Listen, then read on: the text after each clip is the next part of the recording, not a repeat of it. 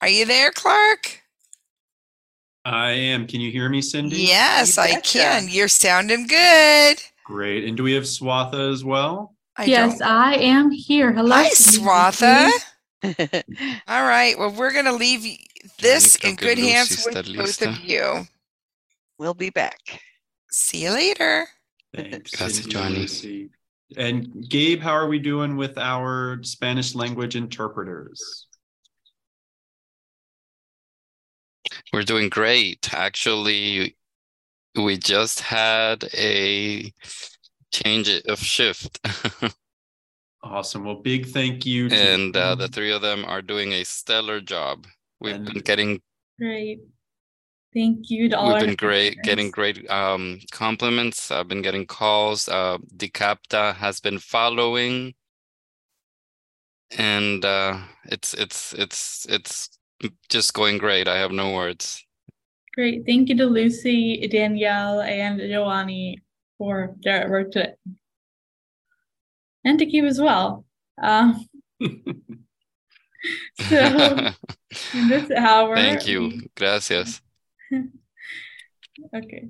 Yeah, gracias. Um, in this hour, we have self advocacy for older adults with Jeff Thom, who is a board member and the past and um immediate past president of a of Alliance on Aging and Vision Loss, and Anisio Correia, who is not Vision Ser- Vision Ser- Vision Vision Services for Vision Services for Blind and Vision Impaired. Um, he is from the Al- uh, Alliance for Aging, Aging and Vision Loss. So, hi, Jeff Anisio. How are you both? Hello. Hello. Great. So I'll take it all, all up to up to you guys to take it forward. Yeah, Huh? good afternoon, everyone. I want to say before I turn over the helm to Anisio, who really is the guiding star behind all this, that um, just to show the power of our affiliates and ACB, um, Anisio has been an incredible force in this field for decades in, in all over the East Coast, especially. But we wouldn't have, as vice president of AAVL and a current ACB member, if it hadn't been for the fact that um, AAVL became a participant in the Aging and Vision Loss National Coalition, and people like myself and Larry Johnson and others uh, had a lot of communication with Anisio. And now here he is as vice president of AAVL and you know, uh, guiding us today through an introduction to advocacy. So, with that, I want to turn it over to my friend and a guy who, if I was any younger, I'd call him a mentor, but I guess I can't. I shouldn't do that. Uh, Anisio, go ahead. Thank you, Jeff. Thank you so much for those nice words. And um, um, and Jeff really is the person that recruited me to the to the uh, Alliance on Aging and Vision Loss, and I'm so glad that I I found it. I said I said in uh, a different um, a different venue um, just a couple days ago. I think was during the AAVL uh, monthly community call that it's not always that you're able to combine your professional interest with your own personal and more selfish interest in, in advocacy as a blind person. So, but that's what I have done. I mean, I've worked in the field of vision rehab for, as Jeff said, for over 40 years. And now I'm able to continue that that um, those efforts through the Aging and Vision Loss National Coalition and combine that with uh, the advocacy efforts of ACB and the Alliance on Aging and Vision Loss. So without further ado, let me talk a little bit about the project. So this is a the, the consumer advocacy project is was developed under the auspices of the aforementioned Aging and Vision Loss National Coalition. And the Aging and Vision Loss National Coalition has been around for a while. In the last three years or so, has been housed um, graciously by um, the, the Vision Serve Alliance. And therefore, you can find more information about the coalition on the age on the Vision Serve Alliance website, www.visionservealliance.org. And then if you go to the list of links, one of the links will be the Aging and Vision Loss National Coalition, more affectionately called AVLNC. And uh, the, as a coalition, we have a number of members, both individuals and organizations. And among the organizations are certainly ACB, as well as the Alliance on Aging and Vision Loss, uh, active members of the coalition. The purpose of the coalition is to expand and improve the availability of services and funding for people who are older uh, and are blind or visually impaired. Uh, so I gave you the website. Uh, so the the, the consumer advocacy project came about with the realization that there was a need to establish a, a new cadre of advocates who are older and blind or visually impaired that would be able to help the, the, the causes of the coalition, which are also the causes of all of, our, of us. Uh, improve services, expand funding uh, for older blind and visually impaired people. Um, one of the ultimate goals of this project or these new advocates was for them to be instrumental in advocating for the Teddy Joyce law that the coalition hopes to be able to implement or to not implement, but to introduce in Congress in the future who knows when, how long these things take. Clark and Swatha can tell you a lot more of how long these initiatives can take. But the Teddy Joyce law goals would be to in, increase services, expand the services available, um, and uh, establish a, a new office within ACL that would deal specifically with aging and vision loss issues, uh, in, in increase the availability of preparation programs for professionals, etc. Just to give you a sense of the enormity of the problem, um, obviously all of us are, are going older, and uh, the the numbers of people uh, over the age of 40 with visual with blindness or visual impairment are about 12.5 million the number is expected to grow by 118%, which will bring us bring that number up to about 27 million people or so by the the, the year 2050. Um, right now, the majority of uh, funds available to serve this population are through the Older Individuals Who Are Blind program, the OIB program, and the the the 33 million dollars that are annually allocated have not changed in uh, uh, many many years. So the statistics indicate that less than 5% of those that could could benefit from these services are in fact accessing them so enough of, of that i'll go on now with with the actual topic of the, the our conversation which is our consumer advocacy project. So we started by assembling a group of both professionals uh, with knowledge in various topics and uh, and advocates in the field of blindness and visually impaired. And we we assembled a number of people. Some of them will be very familiar to you. Uh, Daniel Norris, who is the director of uh, adult services at the Vermont Association for the Blind and also an adjunct professor in vision rehab therapy at, at the University of Massachusetts at Boston. Judy Chan- Shanley, Shanley, who is a national director at Easter-Seals, and her role focuses on issues of transportation, accessibility, and mobility management. Larry Johnson, uh, also well-known advocate in, in the in the among all of us, ACB, but also among the elderly and visually impairment issues. And of course, Jeff Thom um, also was, was a, a, a, member of that group. The, the group first uh, began to identify what else, what are what, really come up with some definitions about what it is that we intended to do. Often the the goals of advocacy of an advocacy group are often confused with self-help and uh, peer support, etc.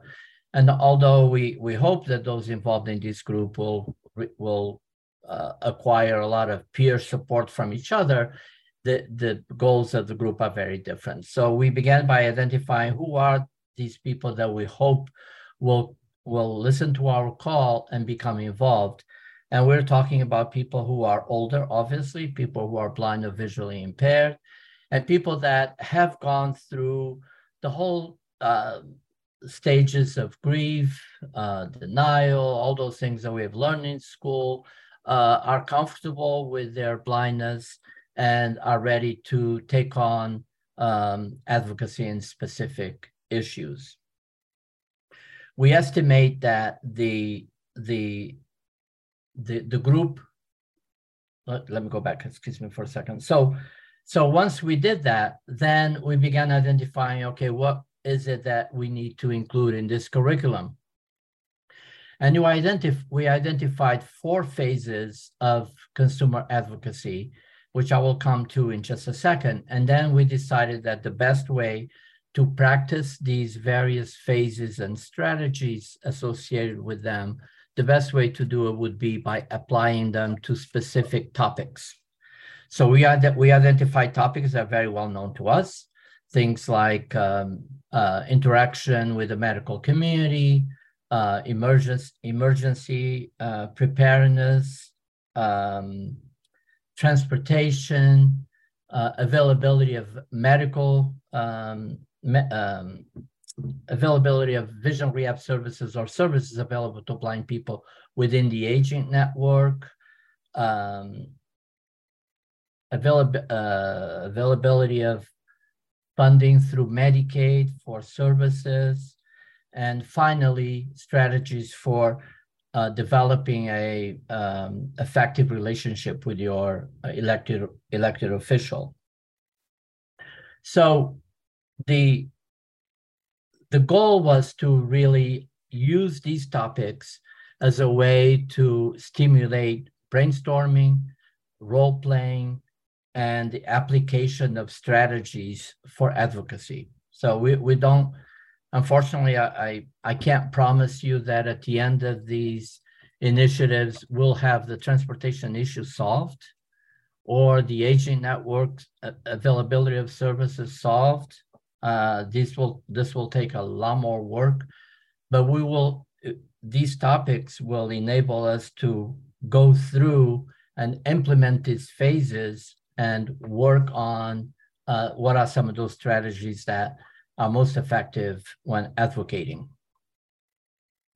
So what we thought today we would do that might work and will be, I think will be fun, was to identify these four phases that we implement, will plan to implement in this curriculum, and then apply them not to the topics that we identify in the curriculum, but to a new topic, a topic that Jeff Thom has identified, a topic that is real and that uh, has happened, has taken place in California, and Jeff was able to to be instrumental in that in the advocacy efforts leading to its resolution. So if we can do it, uh, I think it should be a good way to exemplify how we see the implementation of this consumer advocacy project in the future. And then once we do that, once we go through these four phases, we'll come back and talk a little bit about next steps and how we plan to implement this, this project. Sound good, Jeff? Sounds good. All right. So the first first phase, and this will come with no surprise to anybody, is is the the need to to clearly describe the problem, situation, the challenge that we want to address. Uh, what's been done in the past, what worked, what didn't work, uh, and then uh, again, clearly specify what is it that we want to do or we want to change. So I'm going to tell you a little bit about a advocacy project that occurred in California.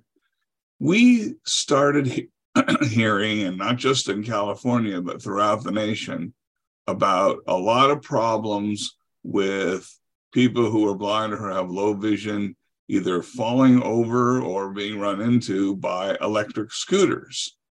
And these electric scooters were uh, are, are normally rented. Uh, manufacturers rent them to individuals.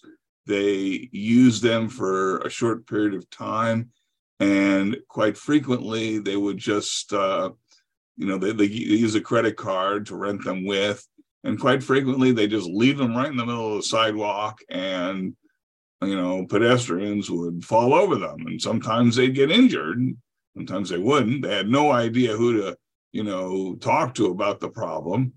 And cities weren't doing anything. Cities often wanted these scooters because they charged the companies money to for business licensing and things like that. So um, addressing the issue began with um, uh, one of our members from California, I might add, Gene Lozano, who uh, came to the ACB Resolutions Committee about four years ago. And the membership ultimately passed a sort of wide ranging resolution saying, hey, we need to do something about this problem. Cities need to do a better job in regulating e scooters, electric scooters. I am going to avoid the word e scooters because uh, I think it's he's more easily interpretable as electric. Um, so, so with that, we in California decided we had to try and address that problem of people falling over and being hurt by scooters. And now I'll turn it back to Anisio for the next phase. Great. So the next phase obviously is what is what is it that one wants to to do about that? What what is the change?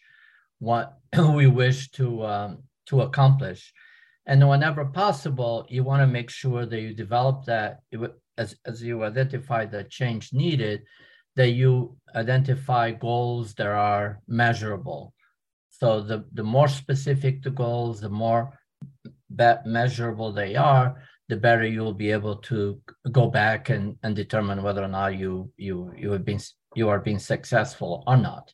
So often we refer to those goals as SMART goals, uh, specific, measurable, achievable, and um, time um, timely.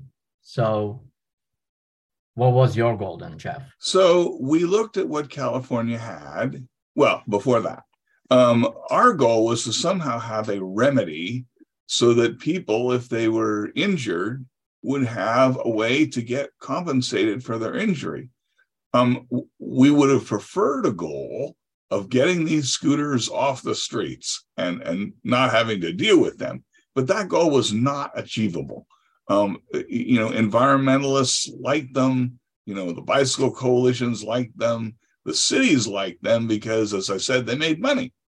So we had to come up with something that we could do we looked at the law in California, and one of the things we noticed, which was rather interesting, was that the manufacturers had to have insurance for these electric scooters.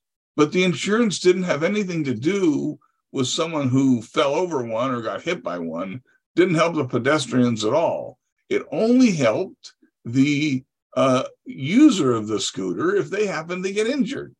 That obviously didn't help us any. So we decided, why not just expand this whole insurance to include the people who were injured by scooters as well? And I'll stop right there. So that was what we decided to do. And we decided to come up with ways that we could measure the success of, of, of our um, uh, our initiative, and that's what we decided to shoot for. Good. So that sounds like a, a very specific specific goal. Uh, once once that is established, obviously the the you need the the strategies that required to achieve those goals. And there are some questions that one you may you may ask yourself to help you guide to guide you through that process. So we, Give me just oh, go ahead. So it's, some of those questions might be, who are the ultimate influ- uh, influencers or or decision makers that you want to reach? Who who are the some potential partners you may have? What are some potential methods for reaching out to to those influencers? What is the message we want you wanted to craft? And how how might social media be uh, used as a resource to get that message across to the to the community. So the first thing we did is we found a legislator to author our bill. And we were lucky in this regard. The first one we came to was willing to do it because we chose wisely. We knew a member who was a former city councilman in LA, and this member was number one, known, uh, knew actually Mitch Pomerantz. So we figured that would be a help. And number two, this member's brother was blind. He lived in Baltimore. He actually came to California and testified for us once or twice. Um, he was a vice principal in the school system back in, in the Baltimore area. And so we figured he might have an affinity for art, and he did. He, uh, our member, Mr. Jones Sawyer, he hopped right on this bill. We looked for people who would be our allies. We looked for other pedestrian groups. We especially looked for disability rights organizations. Um, for example, folks with mobility impairments. We certainly turned to the National Federation of the Blind in California and got their support. Um, so we tried to have cast a wide net. Um, our messaging sort of had to change because first we tried to book this as a very small change and the scooter industry was outraged. They said everything from, you're going to ruin our industry. There won't be any more scooters if we have to have this insurance. And why should there be insurance um, for electric scooters? Uh, why should we be protecting pedestrians? They, they should, you know, deal with their own issues. Um, and so there was the, the bicycle coalition hopped on their bandwagon and so we had all sorts of um, difficulties especially the first year of our journey we um, tried to negotiate no one wanted to negotiate uh, but we we kept at it we started to alter our message a lot to try and really get across the fact that this is no different than insurance for automobiles or anything like that. If if you are negligent, and in this case you had to be negligent for the insurance to kick in, if you're negligent, you should be able to uh, be liable for the costs that you create, the injuries that you cause. And um, although we faced a lot of hurdles over that first year, uh, and I'll even go so far as to say we almost lost our bill because, and Gabe Griffith and I, president of the of CCB, had a late night conversation, and they said, "Look, we'll let we can get your bill passed, but you have to make the insurance optional." And we're like, our members are even irritated that we're not getting more than we're getting, and you want us to totally you know, make the bill into something optional, optional where nobody has to have insurance at all if they don't want to. So we said, look, we'll drop the bill if we can't if we can't keep it uh, mandatory. So we came back the next year, and now I'll let uh, I'll let uh, go on with the next phase. Right, and and and um, so the difference between or the the way some of these phases work, obviously they they it, it's not there's not always a clear defined line between one and the other and you you go forward and you come back and you do a little bit of one and you go you try um, there's always a back and forth uh, going on but the phase four is really that it's pressing forward. As as one moves along you can't forget to pause sometimes and and reflect on your progress and measure the the effective effectiveness of your strategy. As you may want to uh, you may want to ask yourself some of these questions. How do we know our efforts are working? How do we know this advocacy is being effective at, at multiple levels do we need to change our approach the more specific, obviously going back to those goals, the more specific those goals are, the better you will be able to measure the extent to which you are able, you, you are being successful in attaining them. Um, and that, that sounds like that's what you, you had been doing, uh, Jeff. We did, and and during the last year, we actually changed our approach again in a couple of ways. Um, first, we uh, exempted electric bicycles from the bill. Um, this did remove some of the opposition. Um, it didn't stop the Bicycle Coalition from trying to uh, get the bill uh, vetoed by our governor. Um, and then the other thing we had to do, and I don't think we have ever had, at least not in the you know 40 years I've been a member, this of this degree of uh, a letter writing campaign we g- literally got dozens and dozens and dozens of letters from members and other groups and you know wherever we could friends whatever from all over the state uh, to the governor and um, it's not that we haven't had letter writing campaigns before but this was the biggest we've ever had and we needed it because we had an industry and the bike folks against us. So um, we had to do that. The other thing that we did is, um, and, and, this is uh, part of phase four, we wanted to make sure that we could measure um, how our goals was or was not being achieved. So we built in a study into the bill from our Department of Insurance so that in a few years, they're going to tell us, uh, you know, how often is this insurance being used? Is it helpful? Uh, we lowered the limits from what we wanted to a, a very minimal amount. Ten thousand uh, dollars is the maximum for any injury. Um, is that enough? Uh, you know, is is the insurance available enough? Is it um, is it inexpensive or does it cost too much for the for the industry? Even though the industry is just passing along the the amount to the renter of the scooter. Um, so we built in a study, and so we will get some data once this insurance requirement comes into play, which it will in in on July one actually of this year. Hey guys, I hate to uh, interrupt here for a second. We've got a change of captioner. And uh, we've got a captioner on the attendee side. Captioner Nancy, I've been sending you uh, a notice to uh, promote you to panelist, and you have to accept that at your end. So you should be getting a message on your screen um, saying that the host is trying to promote you. And once we do that, unless you do do that, we cannot assign you to caption. So kindly, if you could kindly do that, please. Thank you. All set. Sorry, guys. You want us to wait until that's all done or? No, it looks like she she did it. So we're okay. all set. All right. Anisio, back to you.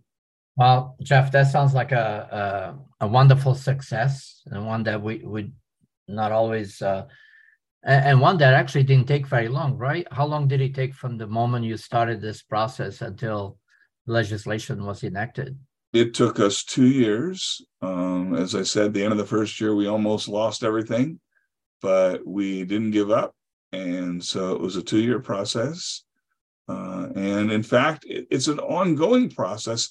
And this is interesting. We have actually had to come back this year because we adopted signage requirements so there'd be braille and tactile and large print signage uh, that would give a person who you know was injured by one of these scooters enough information so that they could contact the company. Hmm. Um, the company knows who's uh, driving or the scooter, who's using it, because they get information when the person rents it. but you aren't going to know that name. So you have to contact the company and, and we, so that they can, you know, process your claim if you have one. Um, it turned out our signage requirements were drafted in a way that made it difficult for the signs to be put on the scooters.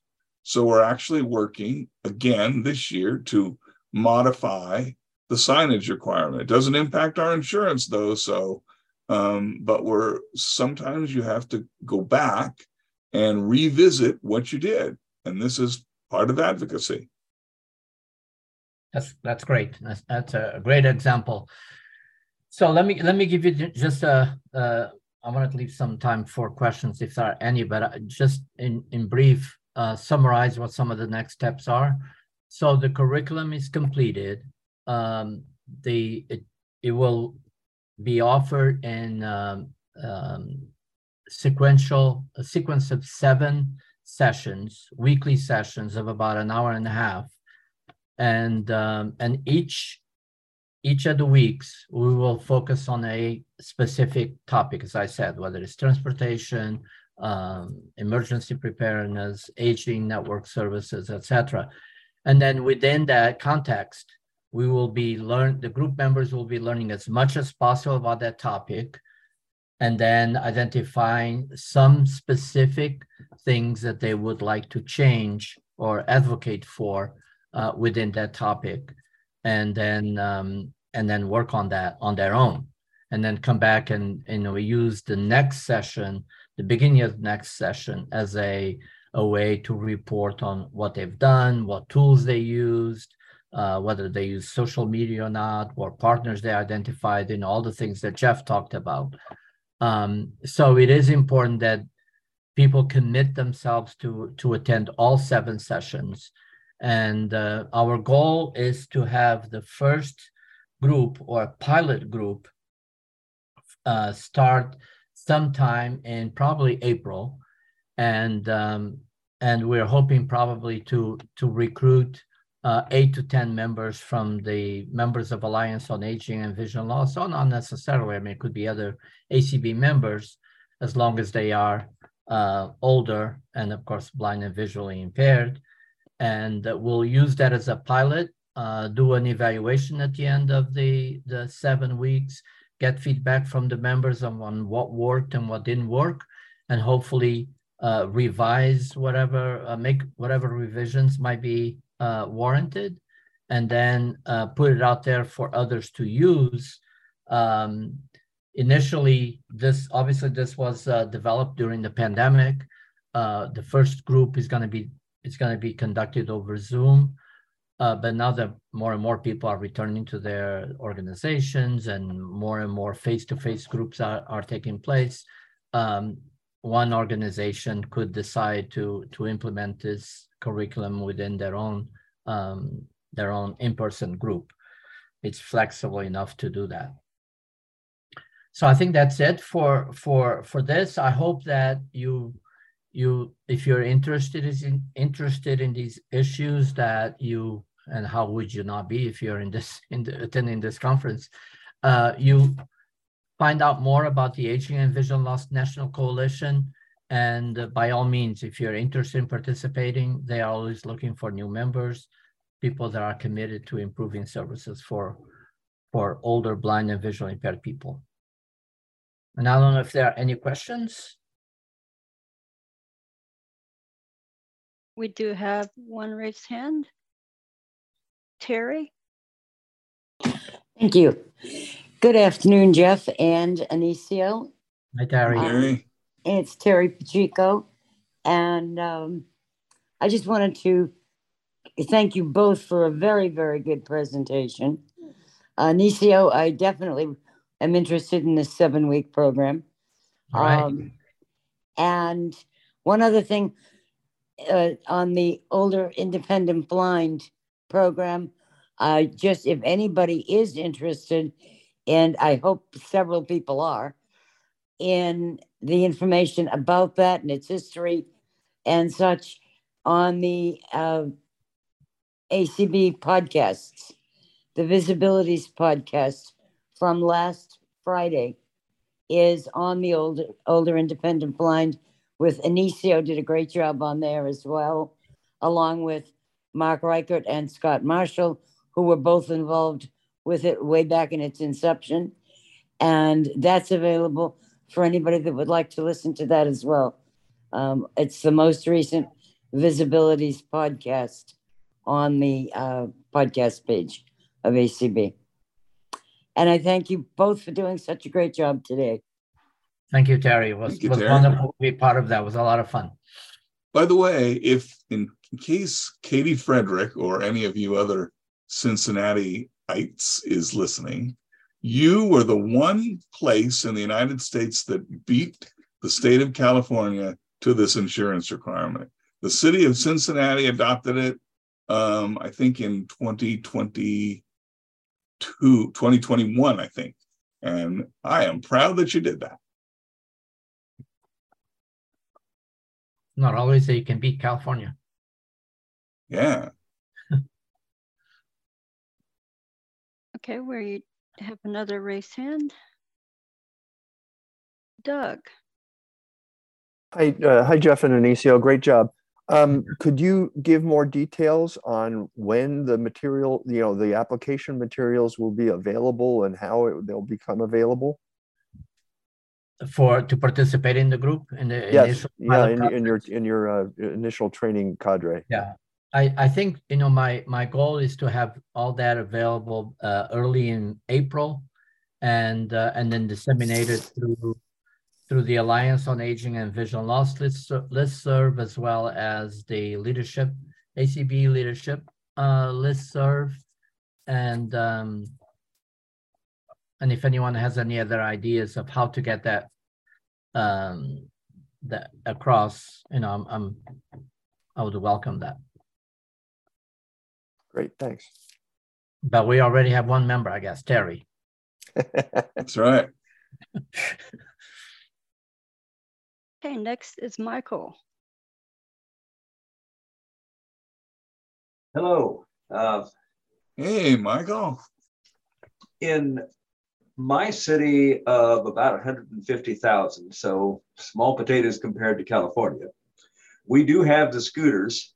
And to my knowledge, and I do hear about the scooters quite frequently, we have not had any injuries with a moving scooter, but we have had problems with the uh, scooters being parked both by users that abandon them and by the company across accessible paths of travel and thus causing potential injury for people who are blind in terms of their accessible path of travel needs and also for uh, people with orthopedic disabilities. Uh, and I serve on a uh, city uh, advisory council on disability issues. We've had some success in getting the company to address this problem. But my question is in the insurance laws that you have gotten adopted, is there any provision for a, a scooter injuring someone or being a problem when not in possession of a rentor, but because of being unsafely parked or abandoned? You mean essentially when it's a private party using their own scooter? No, no, I'm referring to the rental scooters that you are describing. I think it's probably one of the same companies that, uh, Yeah, I'm sure it is. and uh, the problem was that they were parking uh, the scooters on or across uh, detectable warnings. Uh, they were blocking uh, wheelchair ramps as well as warnings and basically impairing the accessible path of travel as is required uh, by provisions of the ADAAG uh, with the way their scooters were being parked, uh, sometimes by the companies uh, setting the scooters up that way, and sometimes by them being abandoned and not removed from those types of locations. And so the potential for injury uh, was that someone would run into or be taken off of a path of travel and therefore be injured because of the existence of a scooter which was not at the time being rented by anyone, but simply parked unsafely. And I So would- if, your- if, insurance It- has. Yeah, if the, if the scooter is rented and then parked and it is not, you know, re-rented by someone else, then there is going to be the likelihood that you're going to be able to blame that user for the negligence. You could also, of course, even in, because the company itself won't have insurance, but you could also, you know, if you wanted, sue these companies because they got deep pockets. But um, e- even in the absence of insurance, but um, if you wanted to claim that the company should have uh, known where the scooter was and moved it, but in this case, you could you could you you could still claim against the individual's insurance because they're the one that parked it and it was their negligence. Thank you. I think that answers my question, but I will clarify that the company, oh, I'm being, uh, I, I- I just want to clarify that the, the company sometimes parks the scooters all in a row and they service. Oh, okay. They were also blocking the accessible path of travel. Then you'd want to sue the company. Yeah. And there's nothing that prohibits that. Thank you. Any other questions? Yes, we do. Um, I think we're almost at time too. we have one other raised hand. Yep, and we have five minutes. All right. Three one seven, ending in three one seven. Go ahead. Hi, this is Pat Tusing. I don't know if this is um, part of the insurance thing, but there's a, a whole um, bank of st- scooters parked in front of the bus stop and blocking traffic. Is there any way we could work with the other channels to get these things, uh, get the police to tow these things? Well, um, you know, there are cities, for example, there was a move in San Francisco. Um, and in fact, one scooter company has already left, but there was a move and basically the, the groups were saying, look, if you don't, and they even had members of the board of supervisors agreeing with them, if you don't clean up your act to these companies, we will kick you out. So you can certainly try uh, uh, to go to your, you know, however it's regulated, whether it's regulated by your local government, which it frequently is, or by the state, which it usually isn't, and you know, ask them, you know, to outlaw scooters completely. We thought about that in California, but we knew we'd never get it, so we didn't go that route.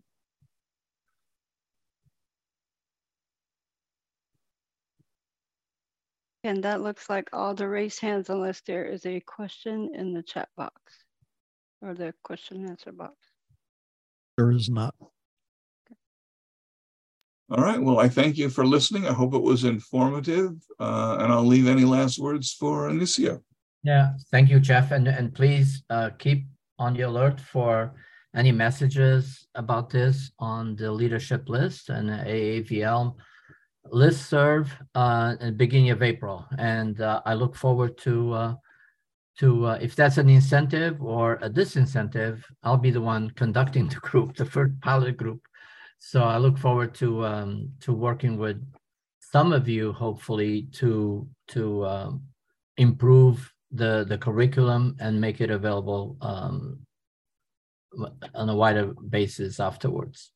But thank you again, and thanks thanks ACB for the opportunity to highlight this project. Jeff and Anisio, thank you so much for for this session and the continued advocacy work uh, that you are both undertaking in this regard. Clark, let me also congratulate Swatha. I think she might have been the person, non-Portuguese speaker that has pronounced my last name as closely as as it can be. Oh, thank you. I don't know where she got that, but it was perfect. oh my god. Thank you. Beautiful. Thanks, everyone. Thank right. you. And folks, before our next session about our ongoing advocacy work related to accessible at home testing, we would like to share an overview of one of our other legislative imperatives that was touched on by Representative Dingell earlier today, and that is the Medical Device Non-Visual Accessibility Act. To give the overview of another one of our legislative imperatives, the Medical Device Non-Visual Accessibility Act. Please take it away, Swatha Nandakumar. Thank you, Clark. Um, yeah, so this imperative is the Medical Device Non-Visual, Non-Visual Accessibility Act. Um, this was an imperative, imperative, from, from last year. It's a repeat, but we need to get introduced because because we have new Congress in session. So last last Congress bills were all are all done over with. So this one at the this time it's get new bills introduced. Um, so what what this bill does it is it um requires FDA to consult with the Access Board and create standards, not just not just, standards for um what the FDA calls class two and class three medical medical devices. So what these are are these are slightly slightly more more invasive and carry more carry, carry more risk if you use them in, incorrectly. Um, that these are devices like um, heart heart monitors or glucose monitors or um, pressure readers. So all things that have a digital inter- interface that tells you like what's going on with what what your what, what numbers are n- n- numbers and readings. Um, so these devices have, historically been inaccessible, inaccessible, inaccessible, inaccessible, inaccessible to blind folks and deafblind folks and visual folks because they do not have speech output or tactile markers or anything that kind of make, make it accessible for a blind person to use. So this bill was introduced last, not last year, um, 21 by Jan Schakowsky in the House, and it had no Senate companion, but but, but it was bipartisan. So there was 60 over 60 co-sponsors and um from both parties, so both Democrat and Republican, Republican sponsors. So um, I will take get take it up, to, leave it to Clark to tell you um sí sabemos si more about what, what means for us. Sabemos si está Giovanni. Thank you so much, Swatha. And I just want to highlight a couple things here. Um, yes, this was a bipartisan piece of legislation. So both Democrats and Republicans went on the record supporting this legislation in the House of Representatives, saying that this is important. The Food and Drug Administration must create accessibility standards for uh, remote diagnostic and durable medical equipment. Uh, and I apologize before for not recognizing the speak, uh, excuse me, the uh, the listeners and the audience members that are joining us by listening to the Spanish language feed for tonight's community event on this legislative imperative. So thank you. Thank you to our Spanish listening audience as well. And as we talk about our audience members, uh, we want to talk about why this is important for our members, whether English or Spanish speaking. You know, many people in the United States who are blind, low vision, and deafblind also have additional either chronic or comorbid health conditions. Uh, we see this a lot with working aged adults in the United States who uh, have uh, diabetes as the leading cause of blindness for people in this age bracket. And this is also uh, diabetes being a condition that disproportionately impacts people of color, such as people with Hispanic heritage, who may be more likely to be listening on our Spanish language feed. In addition to diabetes, we have older Americans that have age related vision loss who may have other chronic or comorbid health conditions as well. And we know from data from the Centers for Disease Control and Prevention that people who are blind and low vision, in addition to diabetes and obesity, are more likely to have high cholesterol, high blood pressure, hypertension, and heart disease. So, this is why it's so important that these medical devices and remote monitoring equipment are accessible for people who are blind and low vision. If these other chronic and comorbid conditions were not bad enough, we just spent the last two years in the middle of a pandemic, a pandemic where going out and about and taking trips to the doctor's office became more dangerous unto themselves. During this time, we saw rapid growth in the adoption of telemedicine and virtual doctor's visits. Many of these visits and appointments uh, are done in conjunction with home and remote monitoring equipment that relays information to our physicians, to our doctors. It's important that people who are blind and low vision have the same independent and private access to this equipment, to these medical tools, as the rest of the population, so that they can be used safely, they can be used effectively, and that they can convey vital and necessary information to our care teams.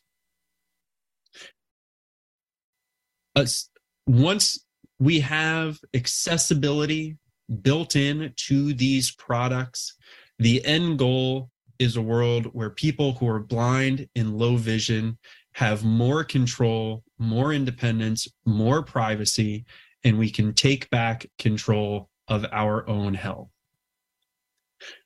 I'll now turn it back to my colleague Swatha Nandakumar to talk about what this means for ACB's larger advocacy efforts.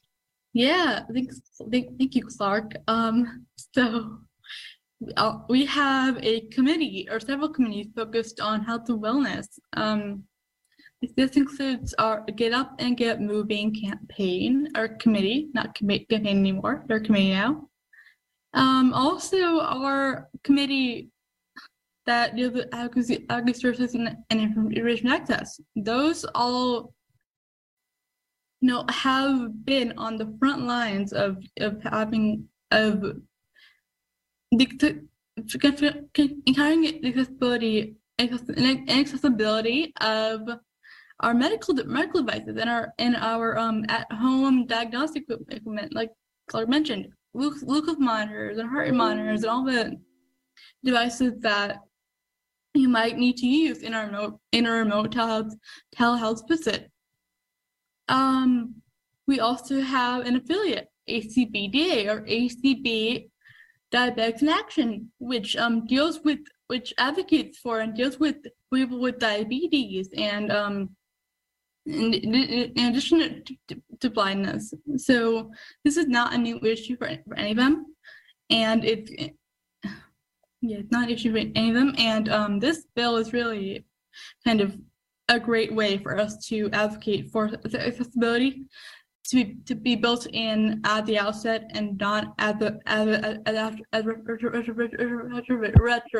So this bill really really promotes accessibility being built in in at at beginning beginning beginning stages of development and not at the end like as the after afterthought as most things are.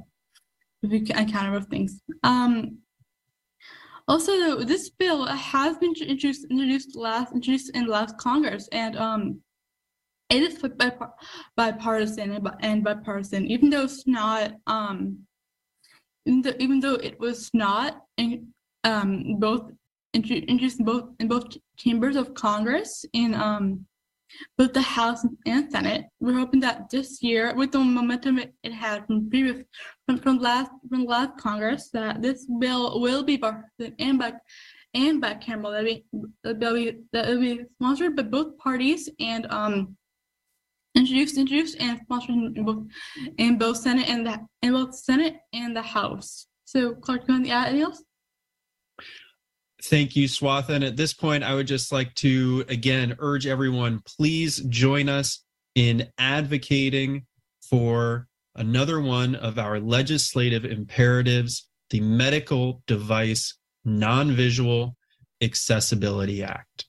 Please urge your members of Congress to co-sponsor this important legislation once it is reintroduced in the 118th Congress. Like Swatha said, we are excited for this bill to be reintroduced in the House.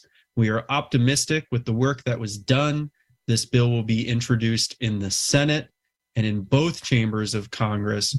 This must be a bipartisan piece of legislation. So, again, keep advocating and support the Medical Device Non Visual Accessibility Act. All right. And my, what a difference just a few days can make. Uh, because this presentation was done, I, I believe, a week ago, right, Swatha? Last Monday? Yes. Uh, getting folks prepared for for the leadership conference and their meetings with their elected officials. And since that time, on March 1st, Representative Schakowsky reintroduced the Medical Device Non-Visual Accessibility Act. It is once again a bipartisan piece of legislation. And as we already heard earlier today during the participation of Representative Debbie Dingell, both the Democratic and Republican co chairs of the Congressional Bipartisan Disabilities Caucus are co sponsors of this legislation. Yep, it really shows what a priority this is for Congress and for people with disabilities. Absolutely. And it also dovetails nicely with our next conversation uh, related to still more on ACB's advocacy in the accessible health and wellness space. Uh, we'd like to take this time to welcome back ACB President Dan Spoone to kick off our next conversation.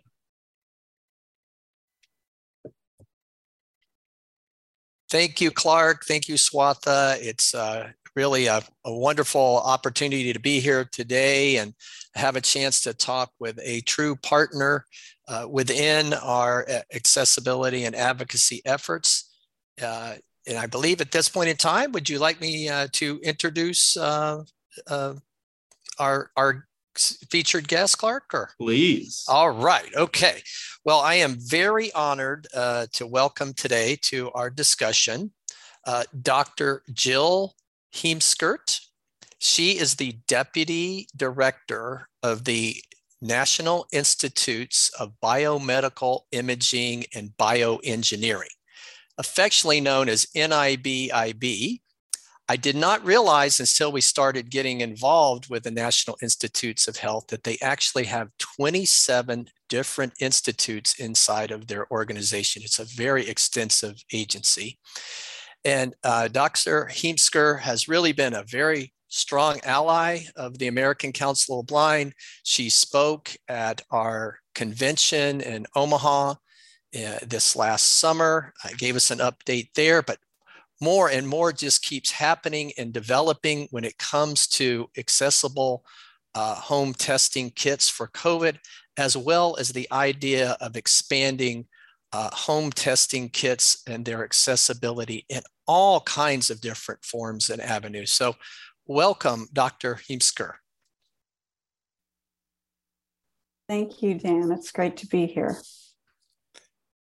So we have, we've, I was thinking back, this partnership has now been going on for well over a year. That's just, it seems hard to believe that we're coming up on a, a year since we got together for that first conversation where you all pulled in representatives from across the disabled community and really focused in what three key areas with our senior and aging population, those with fine motor skill uh, disabilities, and also those of us in the blind and low vision community. That's right. That was the end of March last year. So we're coming up on our uh, one year anniversary. Yes, it's, it's just it's pretty amazing. And right from our first uh, first meeting, I just really got a sense um, of how much NIBIB was really interested in understanding the accessibility challenges for their uh, COVID 19 uh, testing products. So, um, could you go through a little bit, maybe to explain to our larger audience today, um, kind of the steps you all have gone through over the last year to bring accessible COVID testing kits to our population? Sure, I'd be delighted to. Um, so um, I want to start by talking about our um, NIBIB run program called RADx, Rapid Acceleration of Diagnostics, which was set up to um, develop COVID tests during the pandemic. And um, once I give you a sense of how RADx itself works, I'll tell you what we've been doing for um, access, accessible tests and um, the progress that we've made since we last met. So um, NIBIB is one of 27 institutes. As Dan pointed out, we are a small one, but we're entirely focused on engineering. And so when Congress was looking for an NIH institute to take charge of developing COVID tests at the very start of the pandemic in 2020, they looked to NIBIB because we had a long-standing program called the Point of Care Technology Research Network, or POCTERN, which had been in place since 2007. And the goal was to develop point of care and home tests for um, lots of different diseases. And Congress, you know, when we were, if you think back in the day of waiting in car lines for hours and then waiting one or two weeks for your test result to come back, Congress was really um, excited about the notion of first expanding um, laboratory testing so that it was itself more accessible, but also developing home tests and tests that can be used at the point of care in doctors' offices or clinics or um, pharmacies so that everybody can get rapid results um, and rapid diagnosis. And so they gave us um, $500 million at the start of the pandemic, um, which was a huge expansion of our funding for um, point of care technology development. And over time, over the last three years of the pandemic, we've attracted a total of 1.7 billion dollars. So we're we're quite an engine now, um, as as I will describe to you. And the reason that we are rapid accelerators of diagnostics is that we are we don't just give money to companies to develop a new test. We have a, a system in place where we have hundreds of experts in, in all the domains required for bringing a new test to market. So technology, business development, regulatory development, commercialization, and manufacturing. And we, for each company that we support, we do give them funding, but we also give them this wraparound team that works with them to solve any problem that may arise, including supply chain issues or hiccups with the FDA. And it's this very hands on um, process that allows companies to quickly overcome um, problems that, that may arise, either technology, where we um, do a lot of work to understand the root cause of why a test might suddenly not be working as it was intended, or um, problems with um, getting equipment to build a new manufacturing line. And so this kind of partnership structure has been um, extremely helpful to the companies developing COVID tests. And we've managed to shrink the development timeline from what is typically a six year process to get a new medical device on the market from idea to, to marketplace. We've shrunk that six years down to as little as six months now. Um, and so, what the way we do that is, um, as I said, we work with the companies closely, but we we also set up large cores that can conduct independent testing. So we have a validation core at Emory where they um, they test the tests. They have a huge bank of, of samples and they put the test through their paces and get data that is good enough for the FDA to, to um, have some confidence in what the results are. We also have a clinical studies core that runs clinical trials of the tests um, as, as are required for getting emergency use authorization from the FDA. And we have a deployment core, which is really a unique structure that we set up with the COVID funding that is responsible for um, getting a product that um, that has been developed, getting it all the way to the market. So helping with manufacturing issues, helping with um, um, business issues, helping with um, getting through the regulatory process. We have, um, we got a huge number of applications, 824 different organizations approached us um, to develop a, a, new COVID test. And um, we put all of these um, project proposals through a series of reviews first the, the more standard paper review that NIH does, but then we had a hands-on phase called the Shark Tank, where for two weeks, the expert team works with the applicant to really understand their technology, what data they have, what does the company look like, what are the chances of success. And for tests that seemed like they could go the distance, they would go into a de risking phase where all of the risks to development that were identified in the Shark Tank were hammered out. And for tests where the, the de risking phase, which would, would take anywhere from uh, six weeks to a few months, um, tests that emerged from this de risking went into full um, funding for manufacturing and deployment. And over time, we've worked with um, about 100 companies to develop tests. We have, um, these companies have achieved 52 different FDA emergency use authorizations, and 14 of those EUAs are for over the counter home tests. And in fact, this program um, uh, got the first ever over the counter EUA from the FDA. So we're very proud of that. What, what has happened, of course, over the, the through the course of the pandemic is that um, whereas testing at the start was primarily in the lab, most of the testing now is done at home. Most of the testing is done by individuals at home. And about half of the home tests in the country that are available now emerged from companies that were that participated in the RADx program.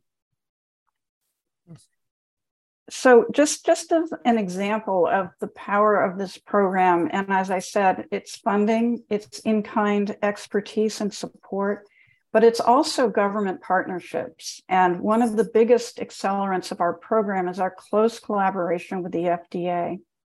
When the government decided to make tests freely available to, um, to um, households in the US, they realized that there just weren't enough tests in the US market that had FDA authorization to even launch the program.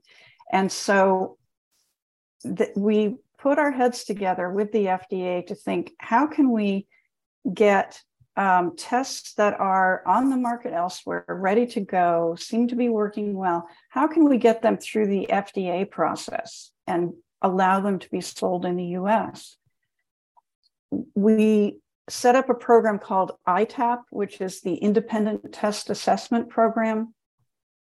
And the FDA told us here's the data that we want to see for the laboratory, for the clinic, what we want to know about the manufacturing process and about the company.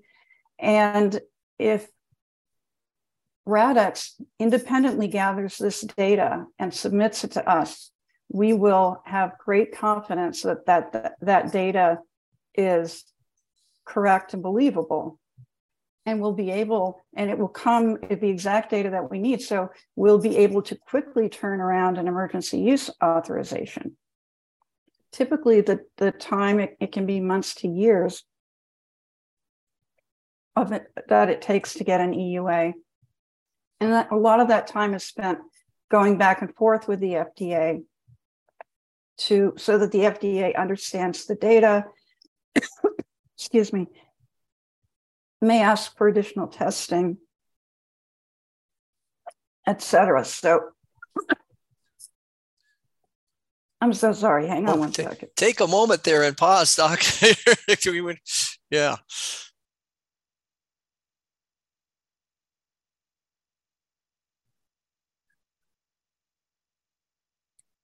Okay. Let's see if I can go on. Okay. All right. I'm so sorry about that. I'm talking too much. Um, so, through these kinds of government partnerships and company partnerships, we've had a tremendous impact on the testing landscape in the country. But soon after the government announced the free test distribution program, the government received some very targeted and effective outreach from ACB and other adv- advocacy groups pointing out that there are not accessible tests that can be used independently by everyone. And this was such a, an aha moment for us when we realized the truth of that. And we immediately took that on as our highest priority to um, make tests available that could be used by more people. if I can re- just recall when we had our first opportunity when we were all together, Dr. Heemskerk, you you walked us through two or three of the tests and how they worked. And I remember just asking a very stupid, simple question, which was, were you able to do these with your eyes closed? And you said, no way. It was so obvious to me we had a problem. Yes, yes, yeah. uh, yes, that listening session was such a, a wonderful experience. We had um, nine different advoc- advocacy groups, seven different federal agencies that have accessibility as part of their mission. And we um, just, and we had our engineering team and said, tell us what what do you find challenging? Because um, much of it is obvious and, and things that everybody finds challenging, all the little bits of plastic that are hard to identify in the box, all of the um, complex tiny print instructions, the the uh, multi steps that you have to do, counting drops of liquid into tiny little holes. Um, and then no clear result readout. So you, at the end of all this process, which can be, um, it's on average the number of steps that you have to do from opening the box to throwing the, the used test away. The average number of tests of steps is something like 65. It's it's a, an enormous, uh, complicated process. Um, at the end you get a little strip you get a little line on a strip and it's very difficult to read if you have any um, impairment to, to vision at all. And so um, the test is you know just simply not useful independently. So we we we came to understand the problem better and then engineers being who they are they love a problem and they start trying to solve it. That's that's their that's their life's blood. And we set up a program where um, we worked and we didn't want to just have that one listening session either. And and um, acb thank you. You've been so generous with your time over the past year working with us regularly regularly and repeatedly to come together and check on how we're doing and seeing the directions that we're going in and making suggestions. Um, we have a process where we have um, identified engineers and designers who themselves are blind or low vision. And we have reviewers on our panel looking at our proposals and prototype ideas from the blind, the aging, and the motor impairment populations. So we have had close engagement with the advocacy communities throughout the last year, and it's been tremendously helpful. Um, we have a, a multi step process of working with the companies. We started with 25 different companies um, who have over the counter tests already on the market, and we're partners in RADx. And um, over time, we've narrowed it down to 12 that we're working closely with to make modifications. Many of the modifications are, are to the instructions. The instructions are not easily readable by the typical electronic means that people have.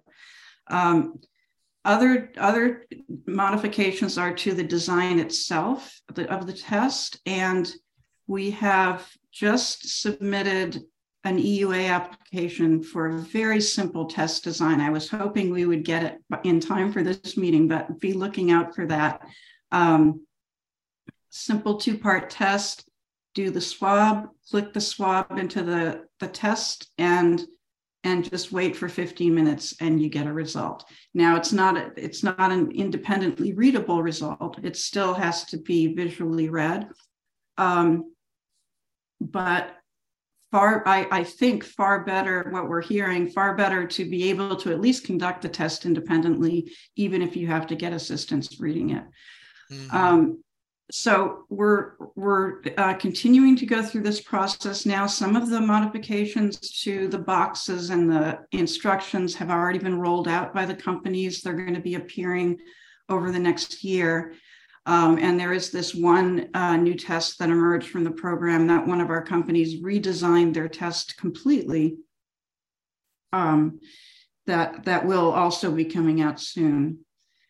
We're we're looking at the um, process all the way from when you buy it in the store all the way to when you throw it away at the end to look think about accessibility from many many different um, angles.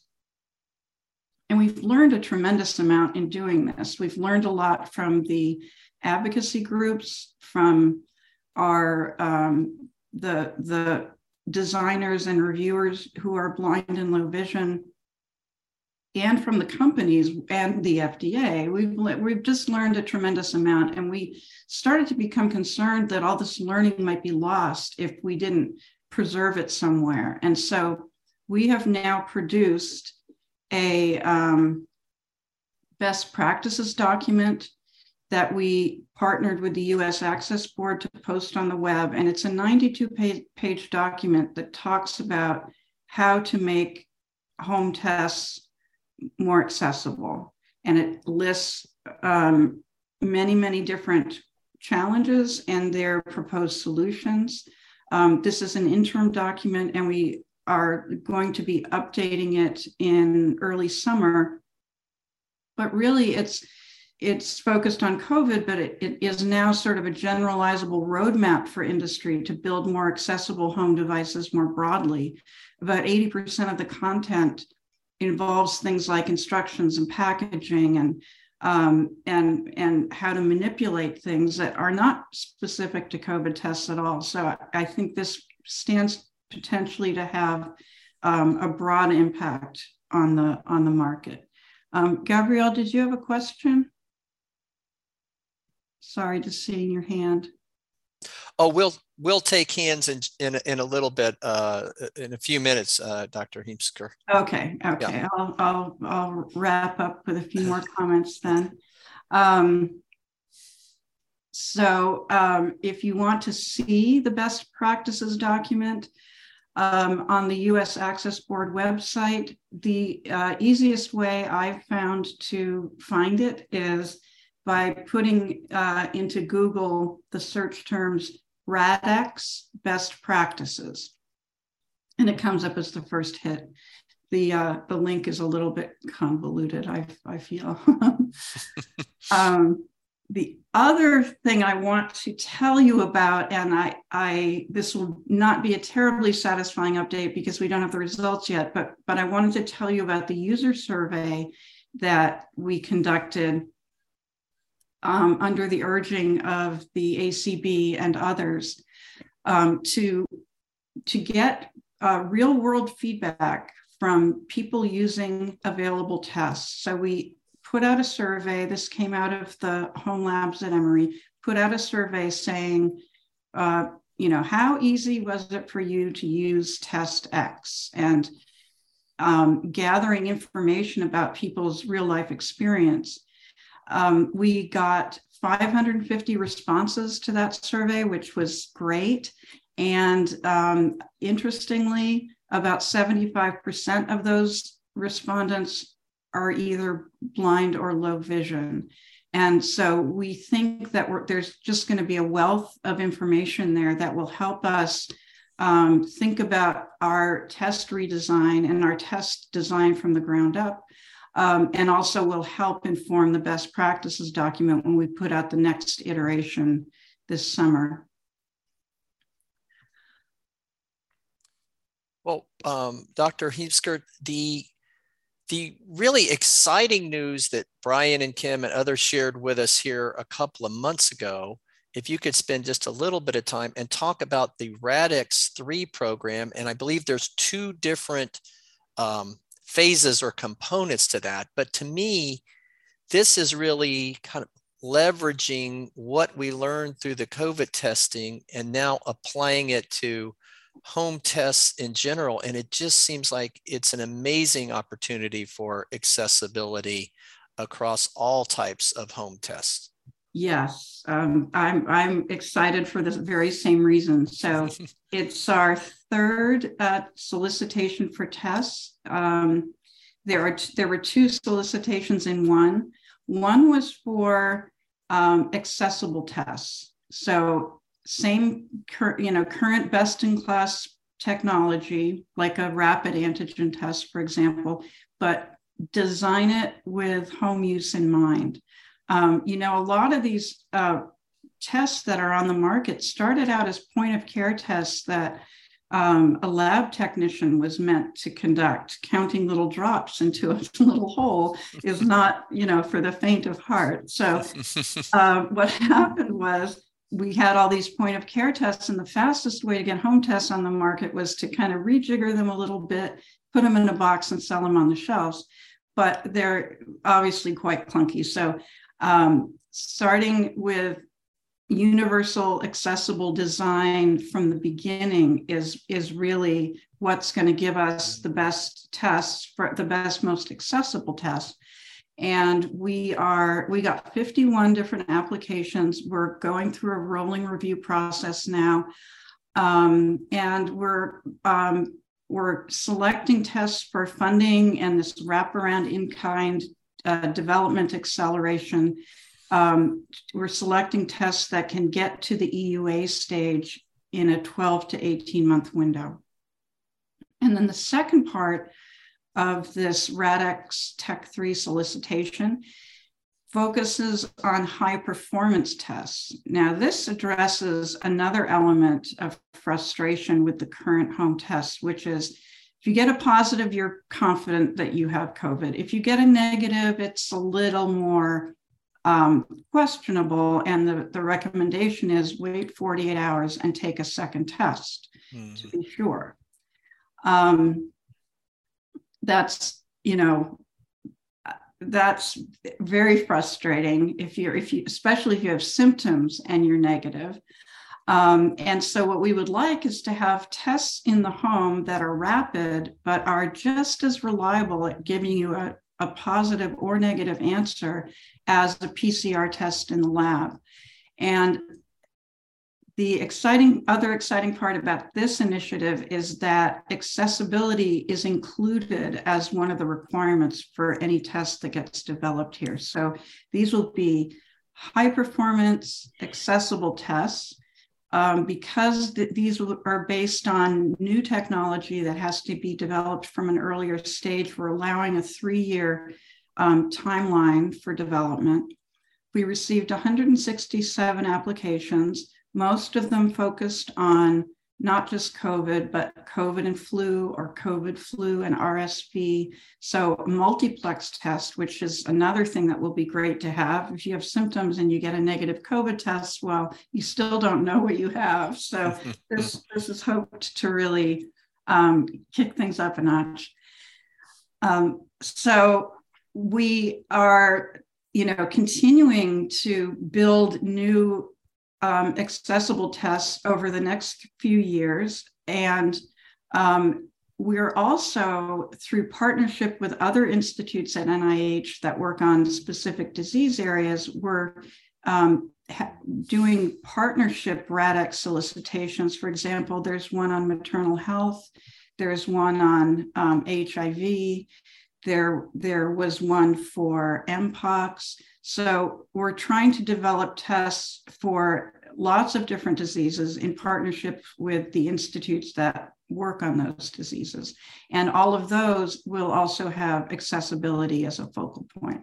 So I think it, we, you know, you can't help but imagine that um, there will be a natural evolution because the increased accessibility benefits everybody. Everybody's yep. frustrated with these terrible tests. I mean, I sh- it's better than sitting in a car line, but you know they can be better, and everyone wants them to be better. And when the better ones start coming out, I think that's going to spread um, across the market to home medical devices once the principles are understood.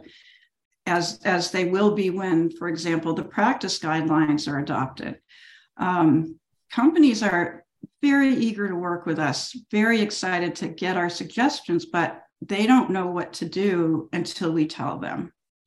So it's not, it's just not obvious. It's, it's, it's been a year of deep study, deep learning from the communities. And um, I think it's really important that we make sure that this, this knowledge is preserved and built upon and applied in lots of different areas. And so I guess I'll stop there.